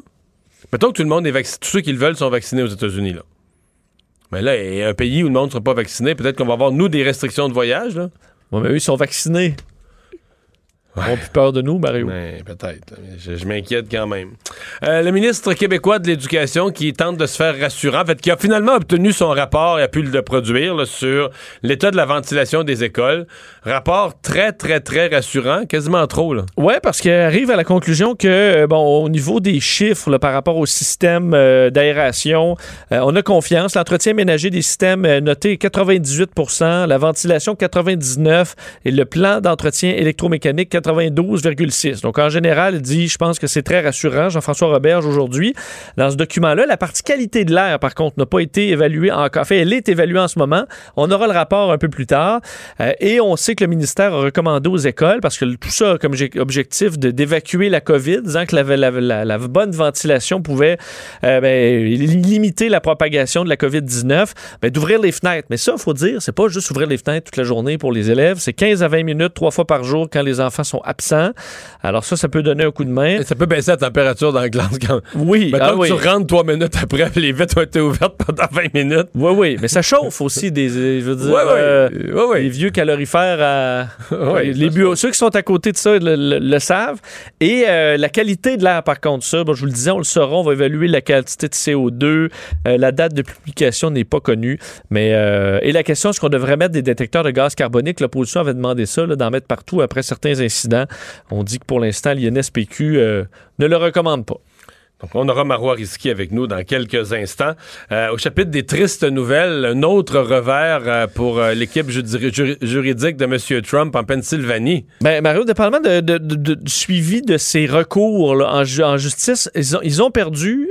Euh, donc, Rudy Giuliani, son équipe, l'équipe de Donald Trump, là, entre 32 et 40 euh, Moi, je voyais- contestations. Je voyais un journaliste américain tantôt parlait de 39. 39. C'était le 39e. là. Le chiffre qu'on a, c'est- je voyais dans le média qui disait 32, mais le, en- après, on arrive presque à 40 contestations. Une seule petite victoire là, banale de quelques centaines de votes. Donc, c'est revers après revers. Là, c'est en cours d'appel. On se souvient d'un jugement euh, la semaine dernière euh, du juge Brown là, en Pennsylvanie qui avait, c'est un juge républicain, qui avait varlopé Giuliani, là, pas à peu près, disant qu'il n'y avait pas, que c'était sans fondement, euh, et que l'équipe de, Rudy, de Rudy Giuliani avait dit c'est quasiment une victoire parce que notre objectif, là, c'est de pas traîner d'aller vers la Cour suprême. Mais ça n'a pas traîné, Mario, parce qu'en cours d'appel, trois juges républicains dont celui qui a lu le jugement, qui est un juge nommé par Trump. OK? Le juge Stephanos Bibas, qui a dit euh, des élections justes sont l'élément, c'est l'élément vital de notre démocratie. Euh, pour euh, bon, accuser d'une élection injuste, il faut avoir des allégations spécifiques et des preuves. Or, vous n'avez ni l'un ni l'autre. Alors, rejeter du revers de la main cette demande-là, qui ira peut-être en Cour suprême. Par contre, si on regarde le jugement, il est tellement clair sur le fait qu'il n'y a rien, rien, rien là-dedans. Et que la Cour suprême pourrait refuser d'entendre ça. Ben, exact. Ça se dit, on se dirige peut-être vers ça. Alors, ce chemin si rapide vers la Cour suprême Pour être tellement rapide Pour être vraiment rapide au point où on ne l'entendra même pas, cette cause, en Cour suprême. Alors, vraiment, euh, l'équipe de Trump euh, devant les tribunaux, c'est zéro, là. Hmm. À date, là, du moins, c'est une victoire, 39 défaites. Mais les causes sont si faibles que c'est sûr que ça redonne beaucoup de beaucoup d'élan à la thèse du, du euh, de la levée de fonds. Oui. Euh, disons, ah, je vais appeler ça, je vais être poli, une levée de fonds multifonction. Oui, parce qu'on sait que 75, là, ils font une campagne massive pour tous les jours. des Ça dons. tous, les jours, on réclame des dons pour sauver, le, sauver cette fraude horrible. sauver la présidence de Donald Trump. Mais or, 75% de ce budget-là va à autre chose. Là. On sait, à un super PAC qui pourra dépenser ça à peu près comme ils le veulent. Alors, ce soit euh, pour combler sa dette électorale ou que ce soit toute autre... euh, alors, est-ce que les fans de Trump se font rouler dans la farine par leur idole? Peut-être. Mais je te l'ai déjà dit, je t'avais déjà prévenu de plus dire ça. C'est impossible.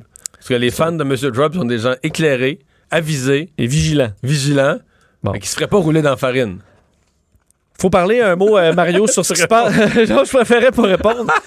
qui se passe en Iran, parce que ça, on risque d'en entendre parler Oui. dans les prochaines heures. C'est vraiment une grosse nouvelle dans la mesure où les ramifications de tout ça, euh, ce sera peut-être très grand. Euh, un scientifique en Iran, euh, Mohsen euh, Faghrizadeh, qui a été assassiné en fait près de Téhéran dans les dernières heures. Lui qui est vu, entre autres, qui avait été dé- décrit par Benjamin Netanyahou, le premier ministre israélien, comme le père du programme iranien d'armement nucléaire. Et lui se promène toujours avec un détachement de sécurité là, d'agents armés Et malgré tout, on parle d'une unité d'individus armés qui a attaqué ces, véhicules, euh, entre autres en faisant exploser un, ont réussi à cribler de balles l'homme qui est décédé plus tard à l'hôpital. Et là, ça lance toute une crise à l'international. À Téhéran, on a dé- dé- dénoncé ce qu'on associe étant un- bon, euh, une attaque d'Israël. Euh, je cite d'ailleurs en disant des terroristes ont assassiné aujourd'hui un éminent scientifique iranien. Cette lâcheté, avec des indications sérieuses du rôle d'Israël, montre le bellicisme désespéré de ses auteurs. On fait, fait le lien aussi avec les États-Unis là-dedans, disant que dans les derniers jours de la vie politique du, euh, du président, les sionistes cherchent à faire monter la pression sur l'Iran et provoquer une guerre ouverte. Alors, un incident, vous vous souvenez, le euh, dernier meurtre, de, disons, assassinat du genre en Irak, là, euh, D'un général, d'un ça avait, euh, on avait frôlé la guerre à ce moment-là. Alors, quelles seront les, les suites de cet événement à suivre? Et finalement, tu nous parles de la compagnie aérienne Lufthansa, une nouvelle un peu plus légère pour terminer. Ben, un mot pour nous faire rêver ceux qui ont hâte d'aller voyager encore. Sachez que Lufthansa développe une nouvelle idée pour maximiser les bancs vides dans leurs avions. Dire qu'ils sont assez nombreux ces jours-ci. Et c'est, euh, vous souvent, on prend un, vol et à l'arrière de l'avion, il y a des rangées de libres. Ben, ce qu'on offre, c'est d'acheter la rangée et non seulement d'acheter la rangée pour un petit extra. là. on dit dans ce cas-là pour des vols Donc- assez longs. tu payes un banc. Ouais, plus ton un- banc. Plus un extra. Plus, admettons, 260 dollars.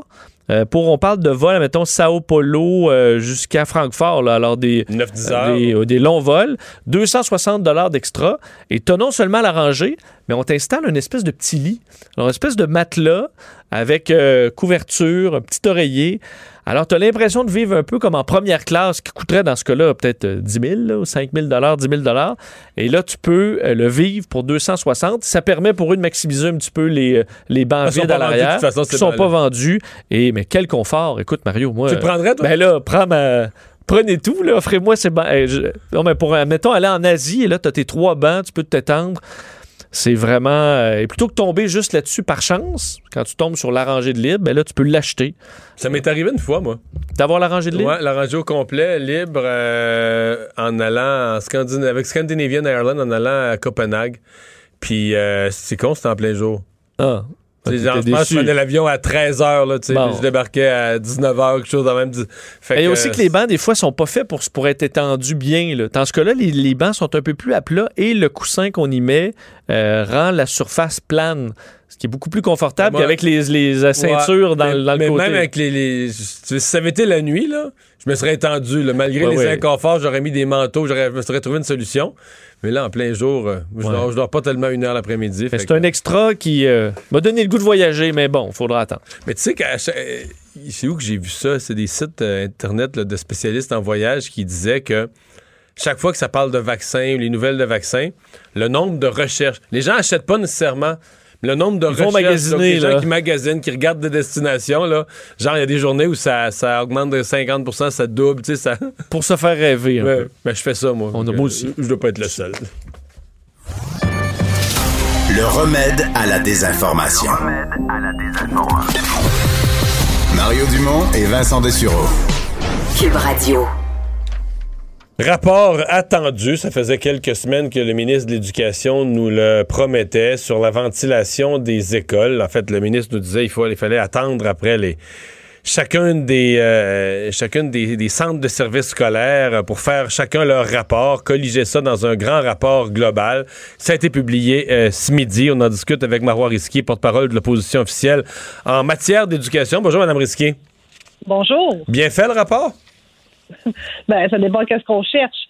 Si on veut juste savoir si oui ou non on a des écoles qui ont de la ventilation ou des fenêtres, ben c'est sûr que ça répond à cette question. Nous, ce qu'on a demandé il y a plusieurs semaines, on a demandé un état des lieux pour mesurer la qualité de l'air, pour savoir est-ce qu'il y a vraiment un problème? Est-ce qu'il y a des particules en suspens de COVID-19, donc, donc le virus qui s'installe dans la classe?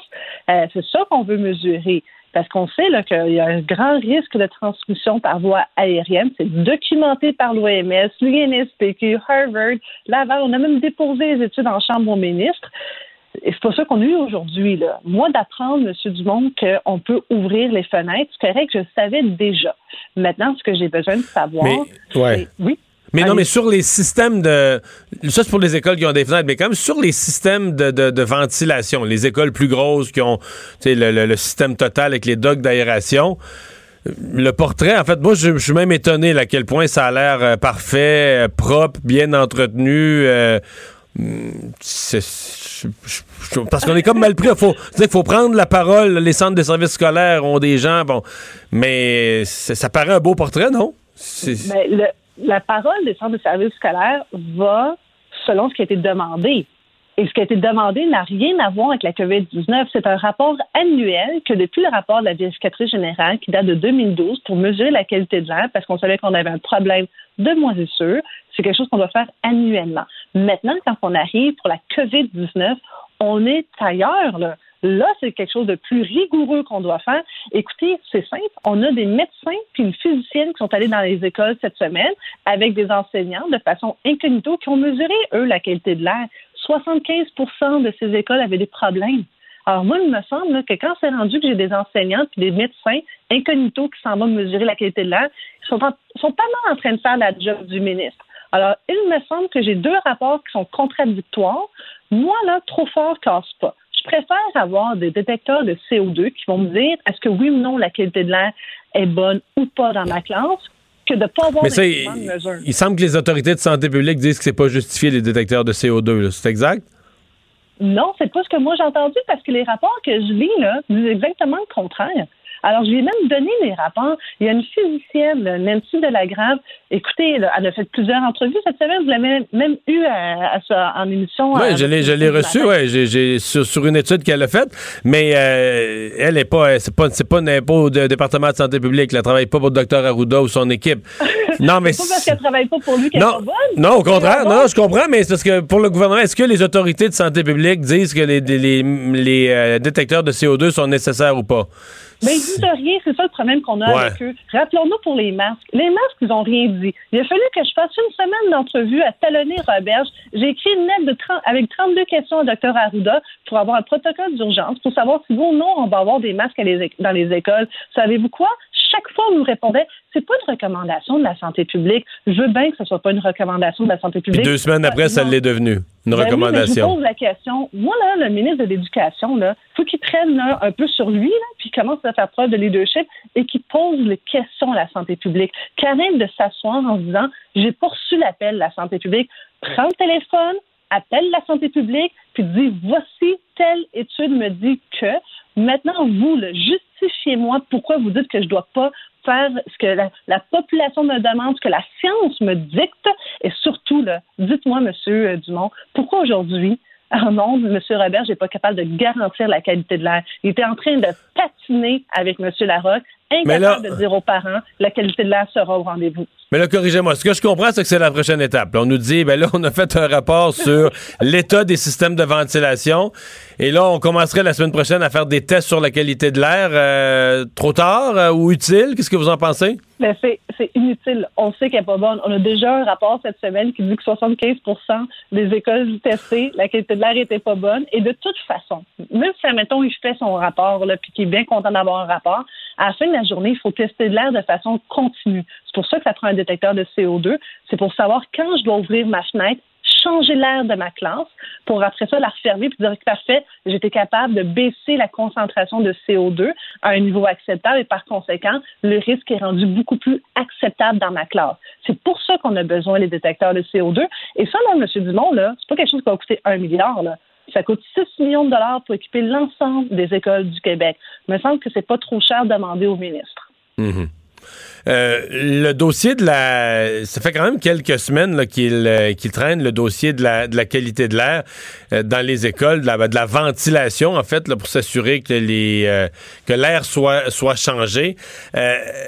Êtes-vous étonné que il n'y a pas de, je sais pas, mais nos, nos- nos grands organismes, la santé publique, l'INSPQ, qu'il n'y a pas une espèce de, comme un rapport plus complet, que quelqu'un n'a pas pris ça en charge. On a l'impression que les, ça nous vient par des docteurs à gauche et à droite, une physicienne, l'opposition, bon, euh, mais euh, il me semble qu'en matière de santé publique, c'est devenu un enjeu suffisamment gros que, euh, indépendamment du ministre de l'Éducation, mais que les gens qui s'occupent de santé publique aurait dû se pencher directement là-dessus, non? Par exemple, l'étude qui a été faite cette semaine par Mme Delagrave, puis Mme Machouf, et tout ça, est-ce que c'est pas la, la santé publique qui aurait dû envoyer euh, des délégations dans toutes les régions, prendre un échantillonnage d'écoles? On dirait qu'on s'en est pas beaucoup occupé. Ben, effectivement. Puis d'ailleurs, la NSPQ avait publié une étude au mois d'octobre sur cette question. Puis savez-vous quoi? Christian Dubé va faire un comité avec des chercheurs de l'INSPQ qui vont se pencher sur quoi? Sur le rapport de l'INSPQ. Moi, ça me fait comme un comité de placoteux, là. Arrêtez, là. On l'a lu, votre rapport, on l'a compris. Envoyez des gens sur le réseau. Passer des commandes avant qu'il y ait une rupture de stock. Je vous dis, le New York a commandé des purificateurs d'air. Il y a eu des commandes aussi qui ont été passées pour des détecteurs de CO2. L'inventaire là, commence vraiment à diminuer. Avant qu'il en reste plus, pouvons-nous tout de suite passer la commande? Ça, c'est une chose. D'autre part, vous soulevez un point très important. Est-ce que l'école est vraiment une priorité en période de pandémie? Moi, j'ai demandé qu'on adjoigne là, les services d'un autre directeur adjoint pour euh, l'éducation parce que visiblement, on nous parle beaucoup, beaucoup à juste titre de la santé publique en général. Mais par la suite, lorsqu'on doit avoir des mécanismes mis en place dans les écoles, on est tout le temps à la traîne. Rappelons-nous, cet été, on a demandé un protocole d'urgence. On nous a dit qu'il va arriver le 15 15 septembre, après la rentrée scolaire, on va avoir un protocole d'urgence. Finalement, ils sont réalisés. Les masques, on a traîné avant de mettre les masques dans les, dans les écoles. Par la suite, on a traîné avant de dire que les masques vont être obligatoires en classe.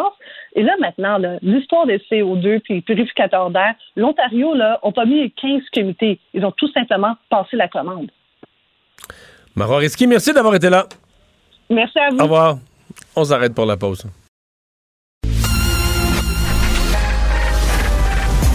Mario Dumont et Vincent Dessureau. Des propos crédibles, avec des fois un brin de sarcasme. Ben, quand les nouvelles sont moins crédibles. là. Mario Dumont et Vincent Dessureau. Cube Radio. Le, le commentaire de Richard Martineau. Des commentaires pas comme les autres. Bonjour Richard. Salut Mario. Alors, il y a des tests rapides euh, qui dorment dans leur boîte. Écoute, t'es un gentleman, Mario. euh, T'es un gars euh, poli, donc je vais essayer de pas sacrer dans ton émission. OK. Je, je garde ça pour Bien. mon émission. 1 million 200 000 tests rapides et Dieu sait que c'est important. Euh, par exemple, des professeurs, des, infirmières qui euh, croient pouvoir l'avoir euh, plutôt que se retirer du travail, ce qui crée vraiment un, un problème dans les écoles et dans, dans les hôpitaux. Plutôt que se retirer une à deux semaines, peuvent avoir un test rapide. Ça dort dans les entrepôts depuis la fin octobre. Et là, moi, c'est la réponse de M. Arruda. Il a dit Sabo est un test homologué par Santé Canada. Il fallait le valider aussi chez nous. Il fallait le calibrer. Mais tu sais qu'il a donné une autre réponse Attends après-midi. une minute, là. Non, mais après-midi, Ouais. il a répondu autre chose. Là, c'était rendu. Oh, au Saguenay-Lac-Saint-Jean, c'était autre chose. Il a répondu qu'elle allait les utiliser plus tard, dans les circonstances vraiment bien choisies. euh. Non, mais c'est une pandémie. Les, Canadiens ont comme le corps, la biologie différente que les Québécois. Ils ont des poumons différents et réagissent différemment aux tests. Il faut, le test est homologué par Santé Canada, mais on est au Québec. Ça revient à la même maudite affaire là, avec l'application de traçage que Ottawa avait développée. Non, non, on va développer notre propre application à nous. Eh, c'est bien beau le nationalisme de la CAQ, mais à un moment donné, il y a du nationalisme mal placé. Les tests sont disponibles, Ottawa nous les envoie, on les fait dormir dans un entrepôt alors qu'il urgence en pleine pandémie, la pire crise de l'histoire du Québec. Il faut faire tester les tests pour savoir si ça marche sur les Québécois. C'est quoi? On, est des extraterrestres, on n'a pas la même, le même corps que. Mais euh, j'hallucine. Pas toi. Non, je sais, j'ai dérapé là-dessus un matin, moi aussi. Mais finalement, après, après m'être choqué euh, dans ma discussion euh, quotidienne avec Benoît Dutrissac le matin, j'ai fini par trouver une explication. Tu l'as peut-être pas entendu. C'est que. Est-ce que tu as déjà vu, par exemple, des gens de sécurité, quand il y a un colis suspect, mais vraiment un colis suspect, là, dangereux, là? Les gens tournent autour, les autorités, puis là, il y a des- vraiment les maîtres, là, artificiers qui s'en approchent un peu plus. Mais moi, je pense qu'au gouvernement, quand c'est écrit rapide sur la boîte, là, il y a le même, nom- il y a le même genre d'inquiétude. On évacue la pièce. On, voit rapide. on- là, t'as des fonctionnaires qui tournent autour de la boîte, de l'analyse. Le mot rapide, tu comprends, il est suspect, puis là. Mais je pense que c'est ça qui s'est peut-être produit, là. Mais tu sais, déjà, là, tu sais, des, fois, il y a des médecins étrangers qui, qui ici conduisent des taxis, le gros cliché. Le métier, ça peut être un pneumologue, puis tu dis, euh, euh, mais mon expertise est pas reconnue au Québec. Moi, ça fait toujours rire en disant, Christian, un poumon de français, puis un poumon de québécois. Un poumon, c'est un poumon. Mais là, c'est rendu, c'est dans le même pays. Là, c'est comme, il faut tester, parce que c'est correct pour le Canada, mais nous autres, je, je, je sais pas, et je repose la question, écoute, est-ce que c'est encore l'homme de la situation, M. Arruda, mais vraiment, là, je sais que bon, il pourra pas, il pourra pas le remplacer comme ça, là, surtout à trois, quatre mois de, les vaccins et tout, mais on a, on a des questions à se poser. Ça n'a aucun bon sens, cette réponse-là. Ça a beau être homologué par Santé Canada, il faut le faire valider ici au Québec. Ouais, puis c'est moi il me paraissait on a on a quand même rappelé qu'on a chialé contre Justin Trudeau puis contre le fédéral pour les avoir là. On veut nos Oui. tests rapides, puis quand est-ce qu'on Ben va avoir oui. nos tests rapides, puis ça nous prend nos tests rapides, puis ça nous prend une bonne quantité de notre part des tests rapides, puis là sont dans la boîte. On a, on a l'air fou, on a l'air fou. Ben, c'est après ça qu'on dit, là, quand on dit à Trudeau, là, mais il faut pas que t'empiètes sur notre territoire, là, la santé, c'est de nos affaires. Mais il a tout raison de dire, mais vous le faites tout croche. Vous Hmm. faites croche, que je vais empiéter parce que les Québécois sont aussi des Canadiens. Puis si vous n'êtes pas capable de les protéger correctement, ben, je vais le faire, moi. Puis c'est certain que je vais empiéter sur votre territoire. Tu parlais d'avoir l'air fou, euh, Richard. Est-ce qu'ils ont eu l'air fou euh, à l'Auto-Québec cette semaine? Ben, écoute, je veux revenir là-dessus parce que je vous parlais hier, là, comme quoi les, les, les- les criminels euh, avaient devaient payer de la TPS, de la TVQ. Ben, j'ai fait ma recherche et voilà. C'est une décision de la Cour du Québec de 2015. Alors, je rappelle l'histoire. Un Montréalais était propriétaire d'une agence d'escorte pour hommes qui s'appelait Hot Boys. Il a été arrêté, il a été condamné pour exploitation sexuelle et tout de suite après la condamnation, Revenu Québec est allé le voir en disant, bon, on a estimé que tes revenus au cours des dernières années, c'était X, tu nous dois ta part de TVQ TPS.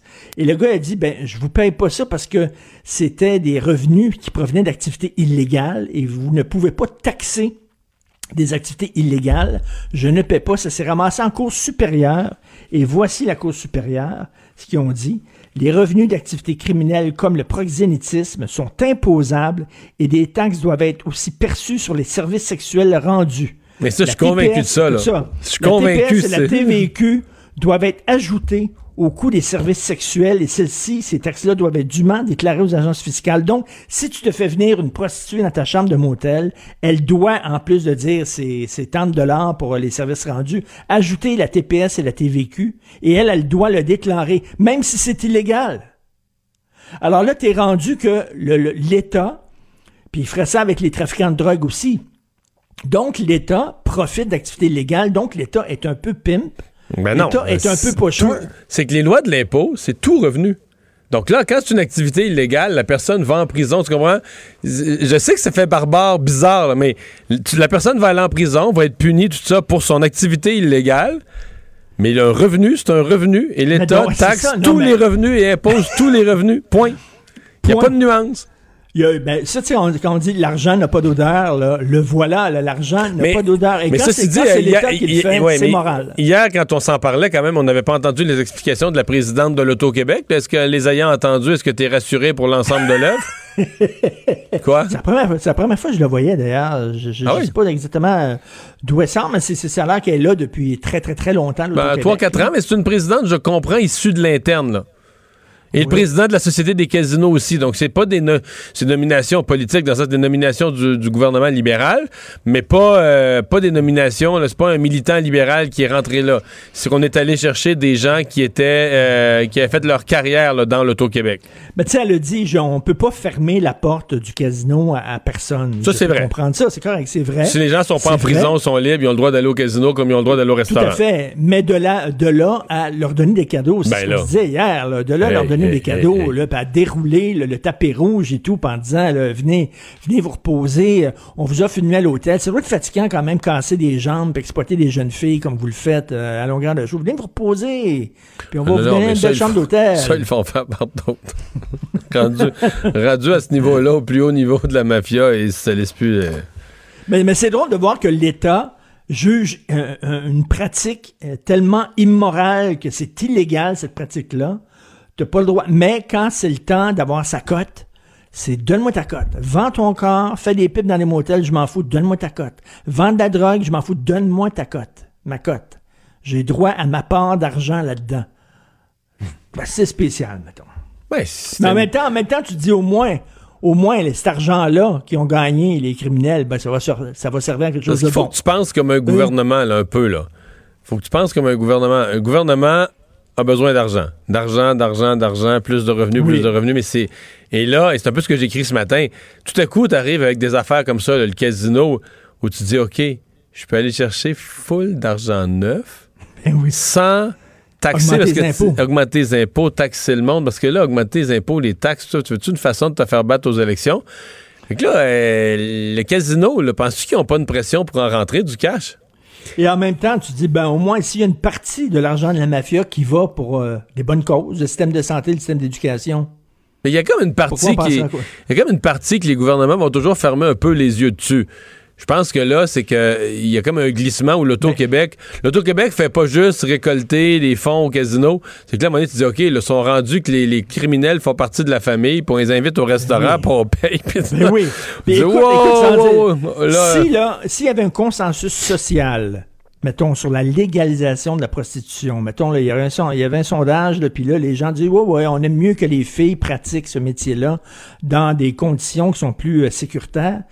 Ben, on aurait, on aurait, euh, sur l'île Notre-Dame, on aurait des bordels euh, gérés par l'État. C'est sûr et certain, là. C'est, c'est- ils le font pas parce qu'on n'est pas rendu là, au point de vue du consensus social. Mais si Mais tu peux être sûr là, qu'il y aurait. Moi, je te dis, ce qu'on devrait Je faire. comprends que c'est l'État qui gérerait ça. là? On n'est pas pour laisser les fesses au privé? Ben non. ben non. Ben, c'est une ressource naturelle. On a des belles fesses au Québec.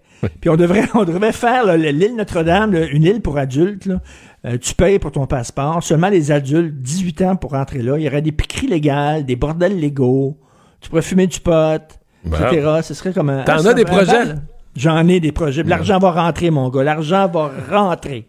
C'est ça qui est Les fêtes de Noël qui commencent à inquiéter, pas mal de médecins qui, et qui viennent en entrevue un peu sur le bout des lèvres parce qu'en même temps, ils sont bien conscients que la population on veut fêter. L'automne a été dur, les gens ont besoin de savoir.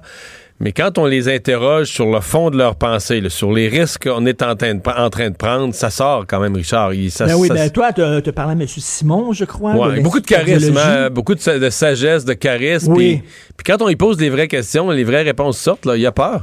Ben, tout à fait. Puis il y a Don, euh, Don Shepard aussi, Ouais, un autre, euh, un autre médecin chose. qui a parlé. euh, je, je l'ai entendu aujourd'hui à Sophie Thibault à, à, à LCN. Et même affaire, là. Mais ils ont peur. Et il y a aussi un organisme, c'est quoi, en excellence en santé publique, quelque chose comme ça, qui a dit aussi qu'ils ont tiré à la plug. Le, le bon- la bonne chose, la bonne nouvelle, c'est. Tu as certainement vu le sondage de la presse aujourd'hui, en Presse Plus. 60% des Québécois veulent respecter, mais pas seulement à la lettre. En faire moins. Aller, aller plus loin que ce que le, gouvernement a dit. Et ça, ben, tu sais, à chaque fois que je déprime en parlant des danseurs de Rosemont, tu, tu me dis tout le temps, Richard, capote pas, ils sont 30. Arrête de capoter là-dessus. La plupart des Québécois sont beaucoup plus responsables. Quand tu me dis ça, je dis, Hmm, pas sûr, mais là, le sondage va dans ton sens. C'est rassurant. 60 pour... Quoi que c'est facile de C'est parce qu'on est, on est, on est 8 millions quand même. Là. Mettons, là, soyons optimistes. là. Je sais que c'est plus que ça, mais mettons, qu'on- mettons que c'est, c'est vendredi, là, faut pas se dé- Mettons qu'il y a 1% d'épais, mais solide épais. C'est, pas, pas beaucoup, c'est 1 là. C'est ma version optimiste de la société. Là. Mais OK, c'est quand même 80 000. Là. Je veux dire, tu comprends, Oui. là, c'est pas 1% c'est 80 au Québec, c'est 84 000. Là. Je veux dire, quand ils se mettent ensemble un peu, là, ils font du Ces tapage. réseaux là. sociaux et autres, là, ouais. Quand, ils- Richard, quand ils s'associent, là, Mais heureusement, ils dansent pas tous en même temps, à la même place. mais c'est ça. Heureusement. Mais il reste que c'est quand même beaucoup, là, effectivement. Mais quand même, je, je vais focuser pour le week-end sur le verre à demi-plein, le 60% de Québécois qui disent... Puis moi, j'ai parlé à des gens autour de moi, puis toi aussi, euh, puis euh, Vincent, on parle à des gens autour de nous. Et euh, écoute, les gens disent, ben, je vais faire attention. C'est pas vrai que toute la famille va être là. Puis tout ça, les gens sont prudents quand même. La seule mauvaise nouvelle, c'est que ton verre de gin tonic, quand il est à demi-plein, pas longtemps après, il est pas mal vide. Surtout le vendredi. Salut Richard, bonne fin de semaine. Salut, bon week-end. Le, le commentaire de Emmanuel Latraverse. Des analyses politiques pas comme les autres. Sans connaissance de cause, parce que je sais qu'à cette heure-ci, le vendredi, quand sa journée est finie, puis il finit sa chronique avec nous, Ah, des c'est- fois, c'est le temps de s'en couler. c'est l'heure du gin tonic. Emmanuel Latraverse, bonjour. aussi! Ah, toi aussi? mon gin tonic quand je finis ma chronique avec toi. C'est mérité. Ah, moi, qui- j'ai toujours l'impression que toi, es parfaite, mais t'as des petits défauts quand même. là. Tu prends ton gin tonic, là. Ben oui. Bon, les casinos, tu vas pas là-dedans, par exemple. là. Ça, c'est le mal. Non, je suis déjà allée passer le 31 euh, décembre dans un casino à Las Vegas. OK. où le maire de la ville était debout sur l'arrière d'un camion avec un haut-parleur en train de dire au monde de rentrer dans le casino puis d'aller faire le party. Ouais, mais peut-être pas cette année, par exemple. Non, pas cette année. Pas cette année. Et euh, je pense pas que la PDG de l'Auto-Québec ferait ça non plus parce qu'elle nous a quand même appris quelque chose d'extraordinaire. Vas-y. Ben, le casino, nos notre- le casino de Montréal, là, il n'y a pas de blanchiment d'argent. As-tu dit ça? Au Québec, c'est un problème. Oui, elle a dit ça à notre collègue de, de Thériault en Elle entrevue. a pas dit comme ça. Elle, dit- a elle de- dit qu'il n'y avait pas le droit de dire que le, que le casino facilitait le blanchiment. Est-ce qu'elle a dit qu'il n'y en avait pas? Elle a dit il n'y a pas de blanchiment d'argent. Oh, je l'avais pas entendu comme ça. Alors, c'est, on est quand même, c'est un problème mondial. Puis nous, on est à l'abri de ça. Puis au casino, la seule chose qu'on sait, c'est qu'ils remplissent les bons formulaires. Bon. Mais je pense pas que bons ces réponses. formulaires aux autorités. Ouais. Je pense pas que ces réponses, là, la semaine prochaine, à la période des questions, le ministre des Finances, Éric Girard, peut se lever et dire à l'opposition Mais voyons, qu'est-ce que, de quoi vous parlez? Le- le- le- la, la présidente de l'Auto-Québec a bien répondu. Non, mais je pense que la, la réponse de l'Auto-Québec depuis euh, 30 heures à cette, euh, à cette, euh, à ces nouvelles troublantes révélées par notre bureau d'enquête vont être utilisées dans des cours de gestion de crise au HEC d'ici un an. Sur quoi ne pas faire? Je veux dire, d'arriver, c'est un, tous les casinos ont ces problèmes-là dans le monde. Là. Il faut, il faut pas se leurrer. On est choqué, on est, on est découragé, on est dégoûté, euh, mais on peut pas être fondamentalement surpris non plus. Mais on peut être surpris de l'attitude de notre casino. On peut être surpris de la, de la naïveté, de l'attitude de notre casino. C'est ça qui surprend. Pas le fait que le crime organisé tourne autour du casino, ça c'est mondial. Mais la façon dont l'Auto-Québec, notre société d'État, agit, ça je pense que ça en a étonné plusieurs. Et la réponse en a étonné plusieurs. C'est pas, on sait que c'est un problème dans les casinos, c'est une priorité pour nous. C'est non. C'est toute la réponse de l'Auto-Québec, c'est de dire que c'est pas si grave que ça, puis qu'eux n'ont rien à se reprocher. Moi, je trouve ça, je trouve ça malaisant.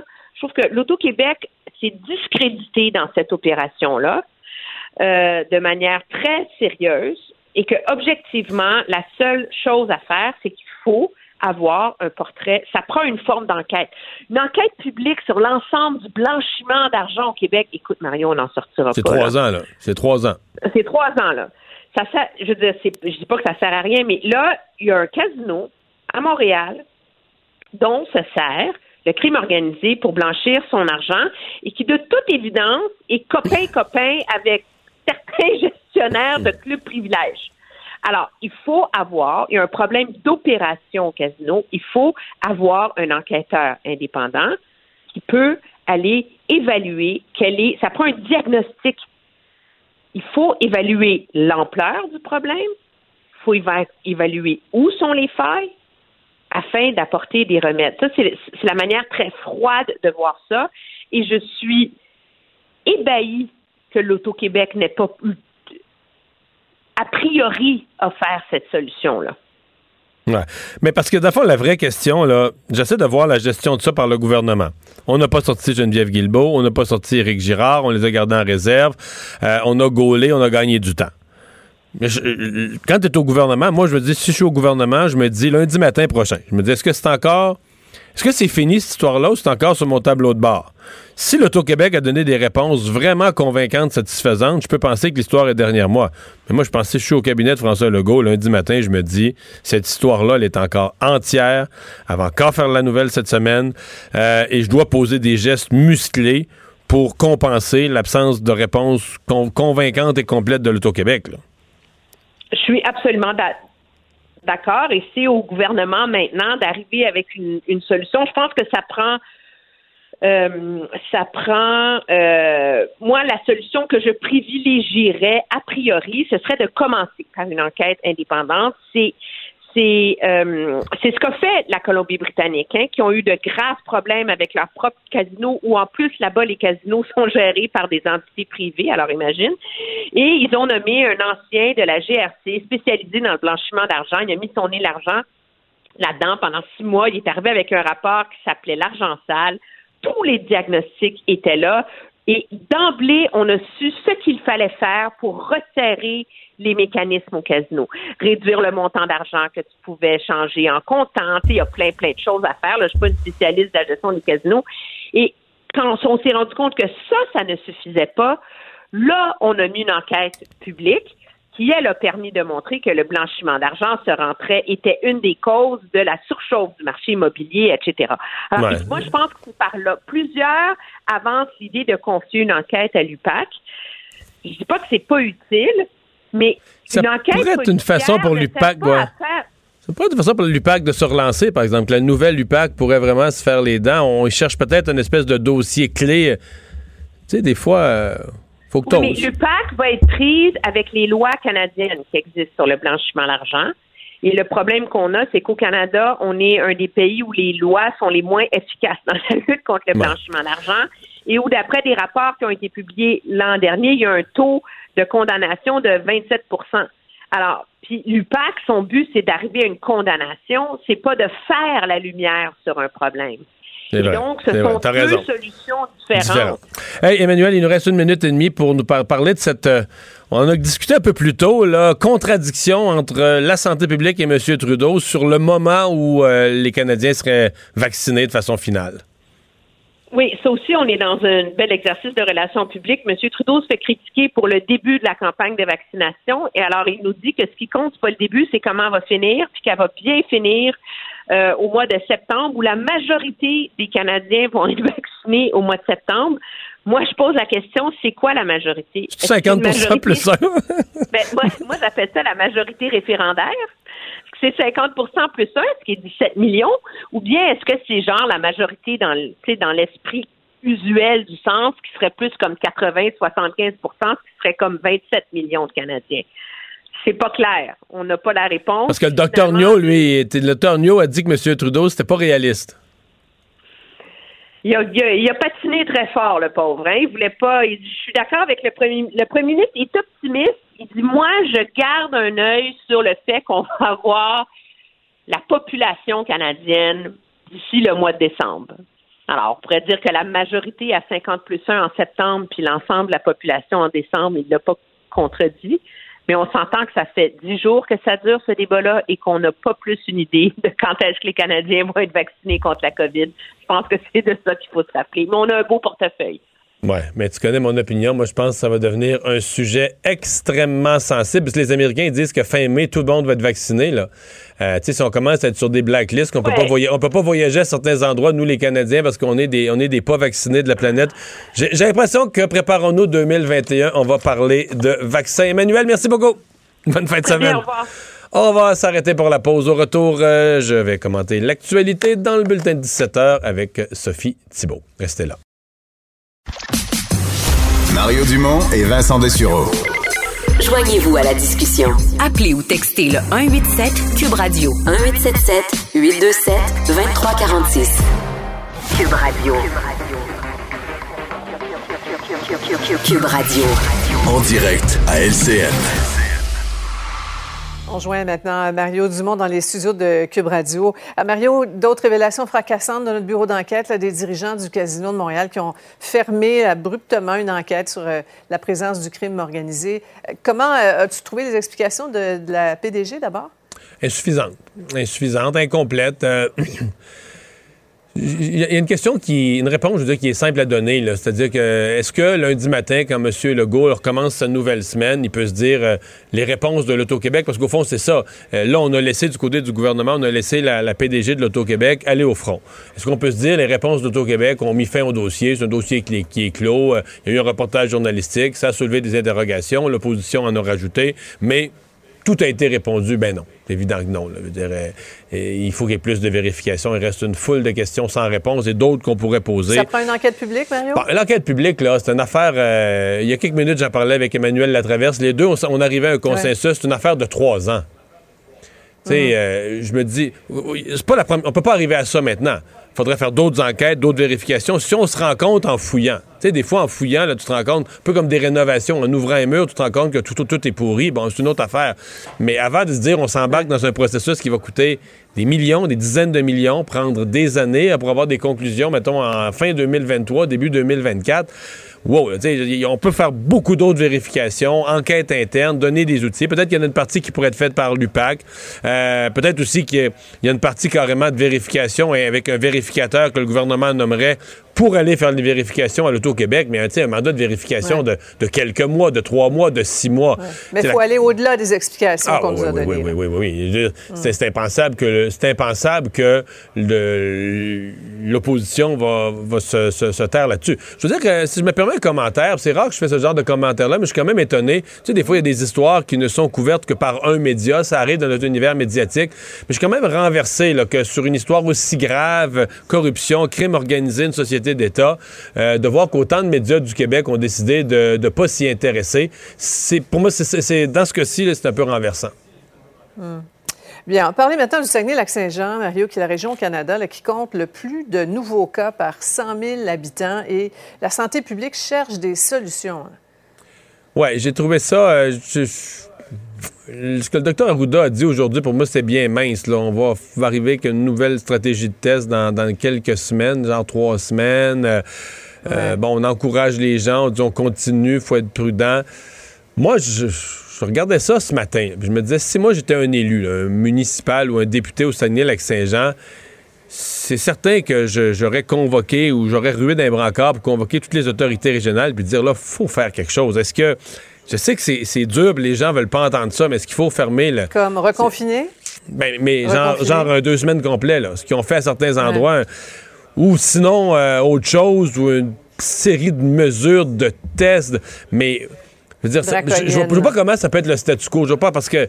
c'est Pas, pas parce qu'on n'aime pas les gens du Saguenay-Lac-Saint-Jean, mais moi, j'ai vraiment peur que dans quelques semaines, ils vont se ramasser avec euh, des nombres de décès, là, un souvenir très, très, très Ouais. douloureux de ces semaines-ci. Ce qu'ils ont, euh, on dit ils sont en zone rouge, là, mais c'est la, raison pourquoi le Saguenay-Lac-Saint-Jean est en zone rouge, parce que le gouvernement du Québec n'a pas créé d'autres zones. Parce qu'au niveau des chiffres, au niveau Ouais. des nombres de cas par 100 000 Oui, dans le habitants, rouge foncé. Là. ah oui, oui, ils sont très, très, très en haut là, des Mhm. chiffres de la, de la- de la zone rouge. Très en haut depuis, depuis une couple de semaines. là. Ouais. Et, on, et on parle des cas, euh, Mario, ce midi, euh, je parlais avec le docteur Don Shepard, le spécialiste en, en maladies infectieuses au CUSUM. Selon lui, là, le plan du gouvernement pour les fêtes, là, ça nous amène directement dans le mur. là. On prépare, Hmm. d'après lui, la tempête parfaite pour se ramasser là, en janvier avec... euh, si on pense que le, le- le feu est pris, là, on n'a rien vu. là. C'était une entrevue lourde de portée. Puis j'en ai fait une un peu semblable, moi, ce matin, en ouverture à LCN, avec le docteur Simon de l'Institut de pneumologie et de cardiologie de, Québec. Et dans les deux cas, là, on, parle, de- on parle de docteurs qui en ont soigné, là, des patients qui en ont intubé, qui en ont perdu, malheureusement. C'est sûr qu'il y a quelque chose là. C'est-à-dire qu'on sent que ces docteurs, ces médecins sont des, des humains, connaissent le public, sont habitués à travailler avec les gens tous les jours, ils savent, ils sont conscients du besoin de fêter Noël auquel le gouvernement a répondu. Mais quand on les questionne, quand on les amène à parler de leurs craintes, ça sort, là. Ça sort leur, leur- leur fond de dire on, joue avec le feu, le- le- l'ampleur du risque comme ils le voient, la- leur crainte qu'il y ait vraiment beaucoup, mais beaucoup, beaucoup de cas et conséquemment de décès au mois de janvier. Euh, je ne sais pas, est-ce que est-ce que c'est un appel au gouvernement? Ce qui n'est pas clair, moi, je n'ai pas de réponse claire parce que c'est pas clair dans ma propre tête. Est-ce que c'est un appel au gouvernement à resserrer encore ces mesures ou est-ce que c'est un appel individu- individuellement aux familles à dire, Ouais. écoutez, là, vos personnes âgées, vos personnes malades, vous avez un devoir de les protéger. Mais c'est Sophie, il y a une réflexion dans l'air là qui fait que pour moi, Noël, à, à la date où on se parle, c'est pas réglé du tout. Surtout avec le nombre de cas qui, Ah non, qui monte plutôt que de baisser. Là. Le docteur Shepard qui dit que le gouvernement n'écoute pas la science avec les, les- les mesures qui... qui Ouais, mais là, Sophie, est-ce qu'il y, a- y une science de Noël? Est-ce qu'il y a une science sur cette planète de. T'as, des êtres humains qui veulent se voir après des mois de souffrance, et puis là, t'as la, la pandémie, c'est, juste des choix très, très, très difficiles. C'est ça. Absolument, absolument. Merci beaucoup, Mario. Au revoir. Semaine. Alors, euh, Vincent, euh, on se laisse en parlant de quoi? Ben, une bonne nouvelle. Je voulais terminer avec une nouvelle plus euh, Positive sur la positive santé, ouais. dans le monde de la santé parce qu'on apprend euh, dans les dernières heures que euh, les, les services de santé nationaux de- du Royaume-Uni vont tester pour la première fois un projet pilote majeur pour un test sanguin qui permet de détecter, qui permettrait du moins de détecter jusqu'à, ça fait même plus de 50 types de cancers dans un seul test. Alors, tu dans ta routine, tu vas faire un examen médical. Un test, mais on te fait un, un test sanguin test, mais une prise de sang. prise de sang et on peut détecter si tu as un des 50 cancers que ce test-là peut détecter. Ça s'appelle le test sanguin Gallery et c'est développé par une firme californienne. Ce sera testé auprès de 165 000 patients euh, au, euh, au Ça, c'est une Royaume-Uni. révolution dans le domaine de la santé. Si effectivement ça se confirme, on, on veut des premiers résultats en 2023, alors c'est pas si loin, avec peut-être jusqu'à un million de personnes testées en 2025 pour ensuite un quelque chose à Je grande pense à- échelle. je pense à quelques amis que j'ai un peu hypochondriaques qui passeraient leur petit examen sanguin. Ils payeraient pour le passer tous les mois. Ben, je pense- tous les oui. premiers du mois. Je pense que, bien évidemment, la découverte hâtive de cancer permet d'avoir un taux de, surv- de survie beaucoup plus élevé et de pouvoir aussi être beaucoup moins dans l'investigation avec un seul test. Alors, hein, il y a d'espoir que la science nous sorte du trouble dans bien des domaines. Merci Vincent. Sébastien, la mise en onde, Alex à la recherche. Un gros merci à vous. Merci d'avoir été là. On vous souhaite un beau week-end. C'est Sophie Durocher qui s'installe immédiatement. Restez là. Cube Radio.